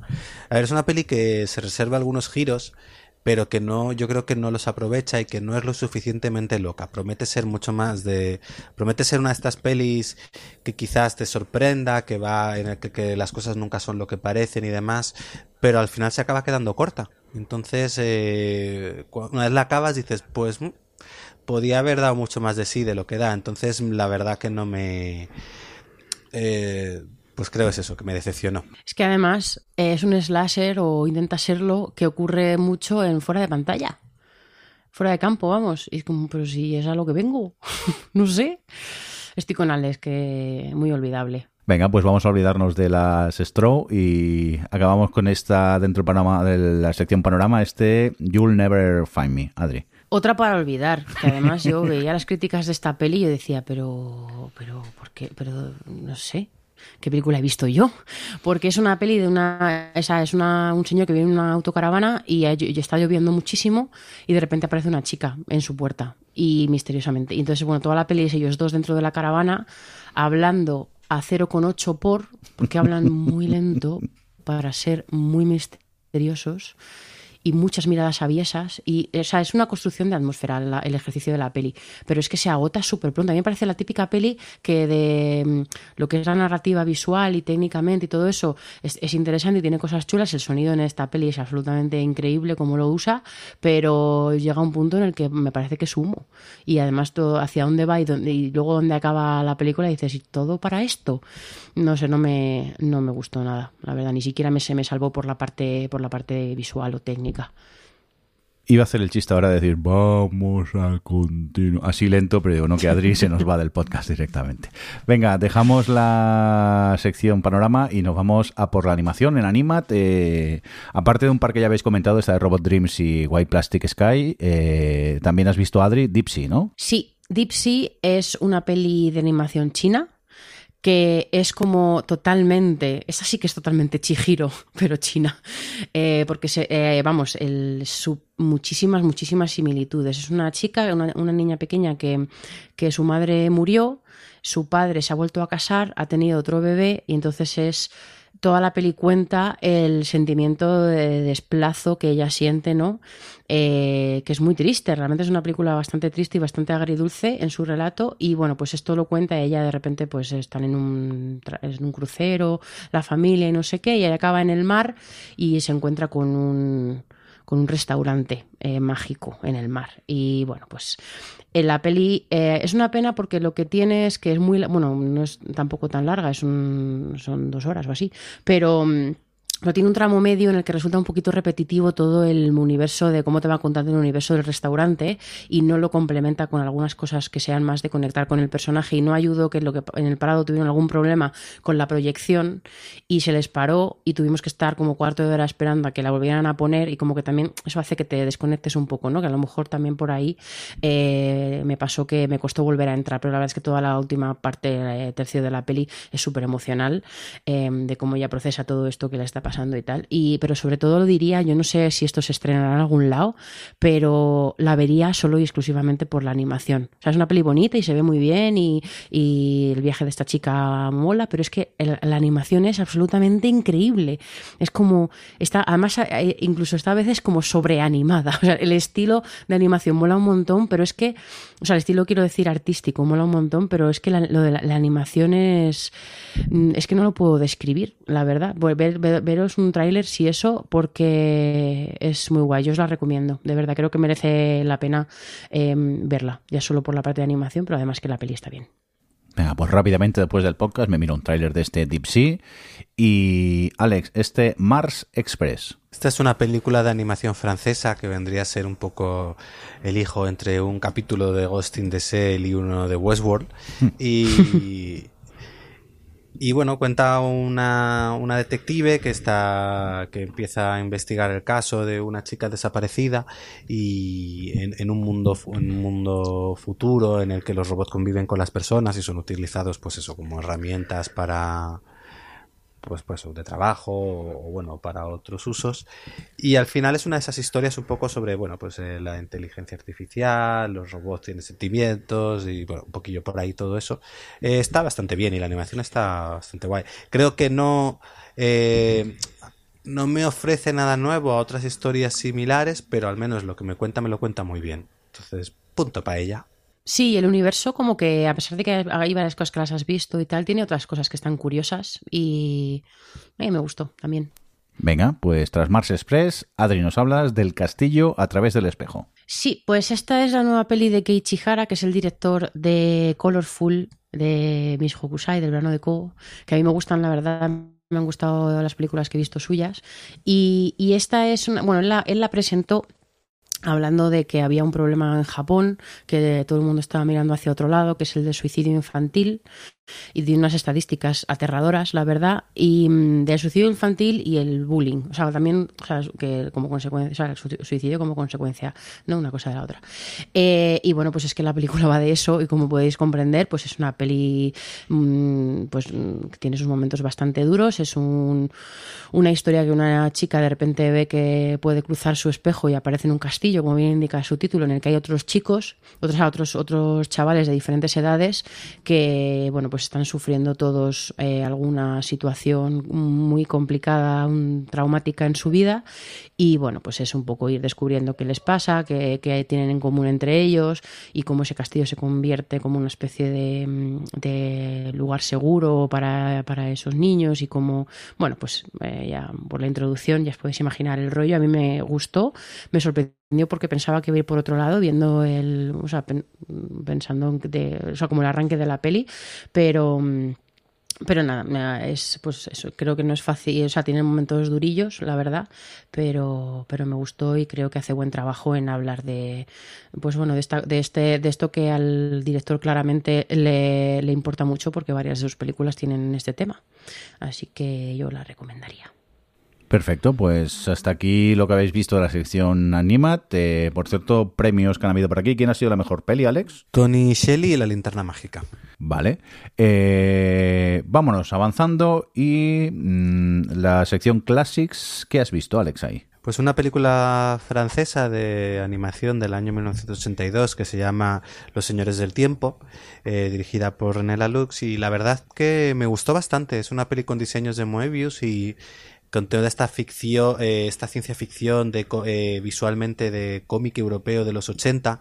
Entonces, visualmente, bueno, artísticamente eh, es muy interesante y la historia está, la historia está bastante bien, e incluso tiene sus girillos y, me gustó mucho. Quizás el único pero que le pueda poner es el tema de que por el tipo de dibujo que es la la animación de las caras de los personajes es muy hierática y entonces eso cuesta también un poco implicarte más en lo que te están contando, pero bueno, es un mal menor dentro de lo que busca la peli y lo que es, que es, es eso, es una, a nivel de animación, es una pasada por el tipo de diseños, las ideas que tiene. Me gustó mucho. Un clásico que me alegro que se haya recuperado y que al final Sitges es un lugar muy que te da estas oportunidades que si no de, de normal pues a lo mejor no podrías ver esta película en pantalla grande. Así que me alegro de haberla visto. Bien, pues recordar la peli este Maitres eh, du Temps. Eh, hombre, la mejor sección, Midnight Extreme. Allí, eh, directamente, título, Kill. Me gusta el título, Kill. Cuéntanos, Adri. Pues Kill, eh, esto era, sí, bueno, las juntamos los dos, yo creo. Era un maratón, eh, el maratón de las hostias. Y, la, y ponían primero esta, Kill, que es una película india. Eh, y luego The Raid 4K o The Raid Redemption, que es como una especie de remasterización de una de las películas eh, asiáticas eh, de hostias por excelencia, que es The Raid. y, y, eso, Kill. Eh, es pues una película india de que hay una, una, chica y un chico que se quieren mucho, pero a la chica la, han prometido en matrimonio con otro señor, así que ahí está esa cosa. Y van todos en un tren y y entonces en ese tren hay unos atracadores y empiezan a pasar cosas y básicamente son 90, o sea, una hora y media, o no sé cuánto dura. O sea, es, es una peli de gente dándose hostias en un tren y matándose de, formas súper gráficas, súper violentas y explícitas en un tren. Eh, súper disfrutable, la verdad. Eh, además, con el espacio tan reducido que tiene la peli para la puesta en escena y para, para poder, eh, bueno, hacer que no, resulta repetitiva con cómo plantea la acción, está súper bien resuelta y encima con el público de, de maratón en Sitges pues se disfruta todavía más. A ti tú también la disfrutaste, ¿no, Alex? Que dijimos, tenemos que ver más cine indio de hostias, porque... Sí, bueno, desde por un lado tenía el punto este de las películas indias que era como súper obvio el tema de la música o de tal, eh, cuando había una escena romántica, como la música que sonaba, cuando había una de suspense, como que la música hasta te iba indicando exactamente todo. Eh, a nivel ya de acción eh, me encantó porque era eso, el, el, usar el espacio de una forma muy inteligente. Es verdad que, bueno, como sucede en este tipo de películas, el, la resistencia física de su protagonista, que, oye, se merecía una ovación, porque muy buen protagonista, era inhumana, es decir, si no la apuñalan 30 veces y el señor ahí sigue dando leches como panes, pues oye, no la apuñalado ninguna. Y, es que es tremendo. Y muy... Pero vamos, que yo me lo pasé en grande y luego mmm, concluía el maratón con The Raid que ya creo que es ya la tercera o cuarta vez que la he visto y la sigo disfrutando tanto como, como la primera, porque creo que es una peli que tiene una planificación eh, asombrosa, unas coreografías brutales, unos planos, tiene, parece que no, pero también la cinematografía que se gasta está muy bien pensada. Eh, no sé, es de Raid, si no la habéis visto, eh, esta la, la, podéis ver, es aprovechad que es una maravilla. Muy bien, ¿con qué más seguimos, Adri? Pues vamos a seguir con bueno, no sé si comentar de Raid, porque es que esa ya, quiero decir, era un revisionado, pero vamos, que yo la he visto ya tres veces y tan ricamente. Yo además tú creo que eres, la tenías como súper reciente. Sí, la había visto hacía un año, por menos de un año. Pero bueno, eso, que esta de Raid, no, esa simplemente recomendarla, tanto esta como la de Raid 2, ¿Sí? porque como colección de hostias y play de acción eh, está ahí en el podium. Y otra que hemos visto de esta sección es de Wrath of Becky, que es la segunda parte de Becky, una peli que vimos hace un par de años o tres en, también en Sitges. Y aquí Becky ya tiene en la otra, pues básicamente por reducir, era una chavala que por circunstancias acaba cargándose a un montón de, de señores eh, de, de 13 años y ahora Becky tiene 16, está intentando reconstruir su vida después de aquello traumático que pasó, eh, aunque obviamente le ha dejado marca y, y se entrena rigurosamente para, para, bueno, pues en técnicas de caza y técnicas de defensa personal. Y, bueno, está viviendo con una señora y tal, y vuelve a ver otra vez unas circunstancias que hacen que Becky quiera vengarse y matar a un montón de señores, que en este caso son unos... Estos sí que son unos foros, forococheros incels que están organizándose, en- tienen organizada una, una asociación de señores que odian a, las mujeres y a la sociedad y son súper de estos fachas radicales y, y tal. Y bueno, pues es la peli es ver a, Vicky eh, cazando a estos señores y muy disfrutable eh, la verdad pues, pues, muy combinación de humor y de grafismo porque además es como tiene pocos momentos, pero cuando los tiene los aprovecha muy bien. Y ella, Lulu Wilson, que es la protagonista, está fenomenal. Y si Verónica Mars hiciera una, se- fuera protagonizase un tipo de peli de estas, es- sería de of Becky. A ti, Ares, también te gustó, ¿no? Sí, coincido con todo lo que has dicho. Yo me, me lo pasé muy bien y además prometo tercera parte, así que ni tan mal. Estoy deseando ver esa tercera, esa tercera parte después del, del cebito. Venga, dejamos este de Wrath of eh, Becky y Mad Cats. Adri. Mira, eh, estos son. o sea, esta, era otra. Esta la vimos junto con of Becky eh, en un maratón. Y em, eh, Alex fue listo y se fue. Yo dije, me voy a acabar por ver cómo acaba esto. Esta tontería. Eh, porque son como esta cosa que tienen los japoneses con las niñas, las chicas siendo gatitos.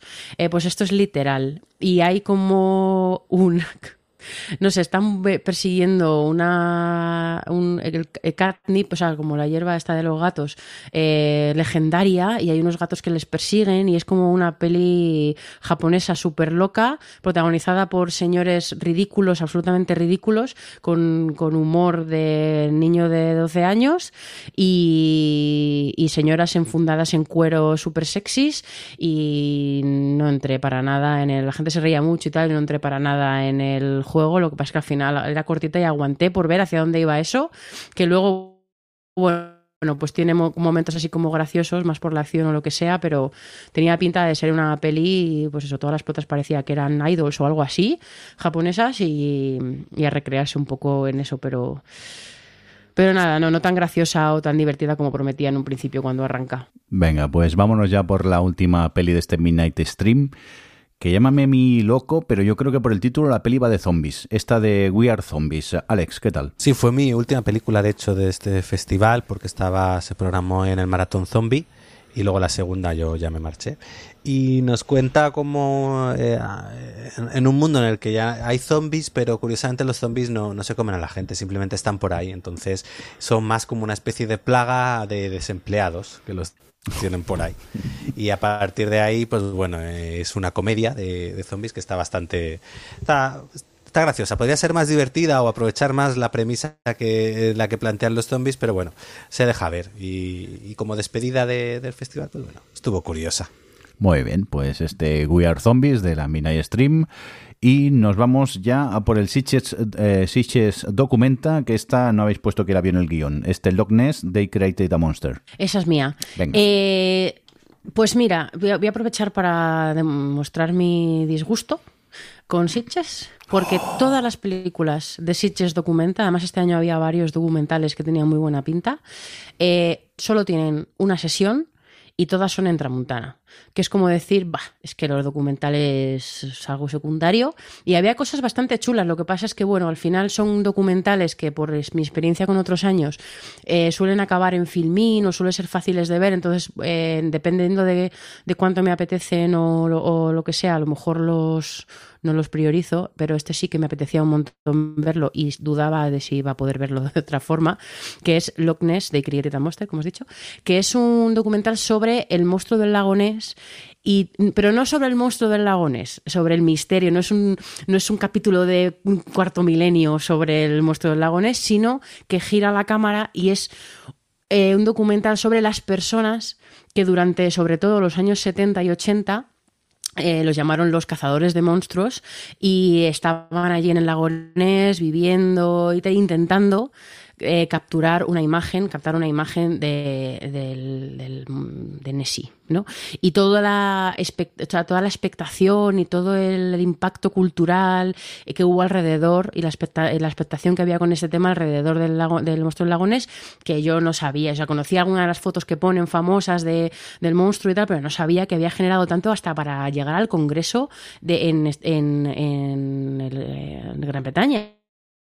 O sea, es como, no sé, como que no sabía yo que hubiera que había tenido esta, este surgir tan importante durante un momento concreto de la historia. Y lo que pasa es que, claro, toda esta gente que está alrededor del lago viviendo, intentando sacar, es todo gente súper, súper, súper peculiar.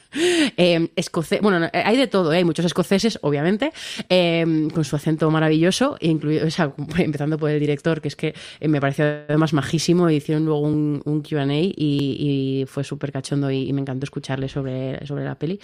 Em, y además había gente que iba de todo el mundo, cuentan de unos, de un, un barco, vamos, como una misión de japoneses que estaban obsesionados con el, con el monstruo y fueron allí, con, eran los que más tecnología avanzada tenían para hacer fotografía marina y no sé qué, para intentarlo. Bueno, pues un montón de, una colección de personajes eh, súper curiosos y al final la peli es eso, eso, muy divertida eh, y va más un poco sobre qué clase de persona y qué circunstancias personales te hacen llevar a te hacen llevar a, pues bueno a convertirte en un, cazador de monstruos y, sobre todo se centra en uno que se volvió cucú pero bueno ese es como el, el principal y luego mucha gente de alrededor. Y yo la recomiendo la verdad porque aunque no quiero decir al final no va de digo aunque no te interese el monstruo lagones pero vamos es que es, es curioso todo lo que hay alrededor y está muy bien muy bien contado y también está la información de cada personaje y todo eso así que se ve súper bien Perfecto, pues mira tú por dónde hemos llegado ya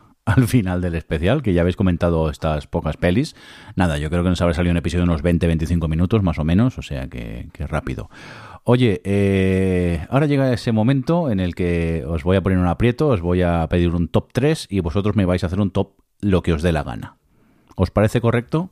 Por supuesto Eh, sí. Sobre todo la Top- segunda top- parte. Top 5. Top 5, venga.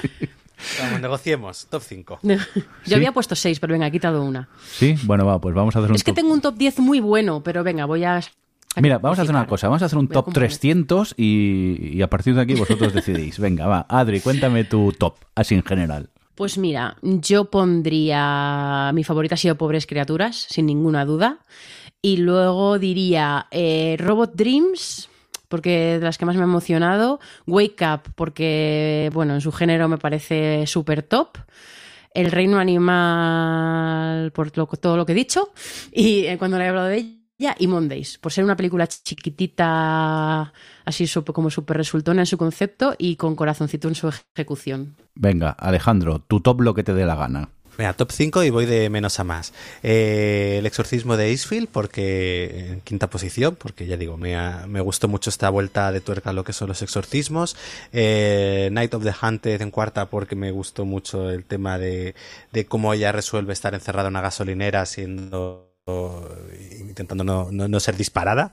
En tercero, Wake Up, porque creo que maneja muy bien un terror en el IKEA de la forma más creativa y posible y, cruel. Y luego eh, Robot Dreams, porque vamos, me, me cogió y me sacudió emocionalmente como pocas pelis. Y luego en primera posición coincido con Sitches con Cuando acecha la maldad, porque nada como una buena película de terror en un festival de terror. Muy bien. Eh, a Javi no le pregunto, que solo ha visto una y, eso. Así que, con vuestro permiso, nos vamos a, a- despedir de este especial Sitches aquí en el OTV. Adiós, Adri. Descansa de cine un poco. Sí, jolín, que me he visto, lo he mirado y me he visto eh, 38 películas, perd- no, perdón, 78 películas en, en tres semanas. Cucu, como mínimo. Así que no quiero ver más, pero no me habléis de cine en los- el próximo mes, por favor. Hasta el año que viene.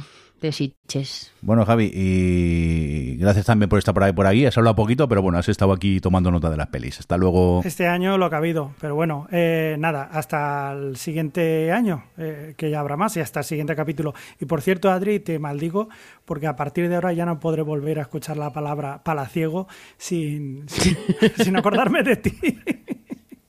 Perdón. ya está. Muchas gracias. Adiós. Y nada, Alex, eh, a descansar también de ver películas, que menudos maratones os pegáis aquí en, en Sitges. Sí, además ahora octubre ha llegado fuerte en series, así que cambiamos pelis por series. Ay, sí, ahora hay que poner a verse series y esas cosas. Ahora, un cordial saludo también de quien nos acompañó con vosotros, el señor Merindo. Hasta luego. Adiós. O Televisión Podcast, el podcast de la cultura audiovisual.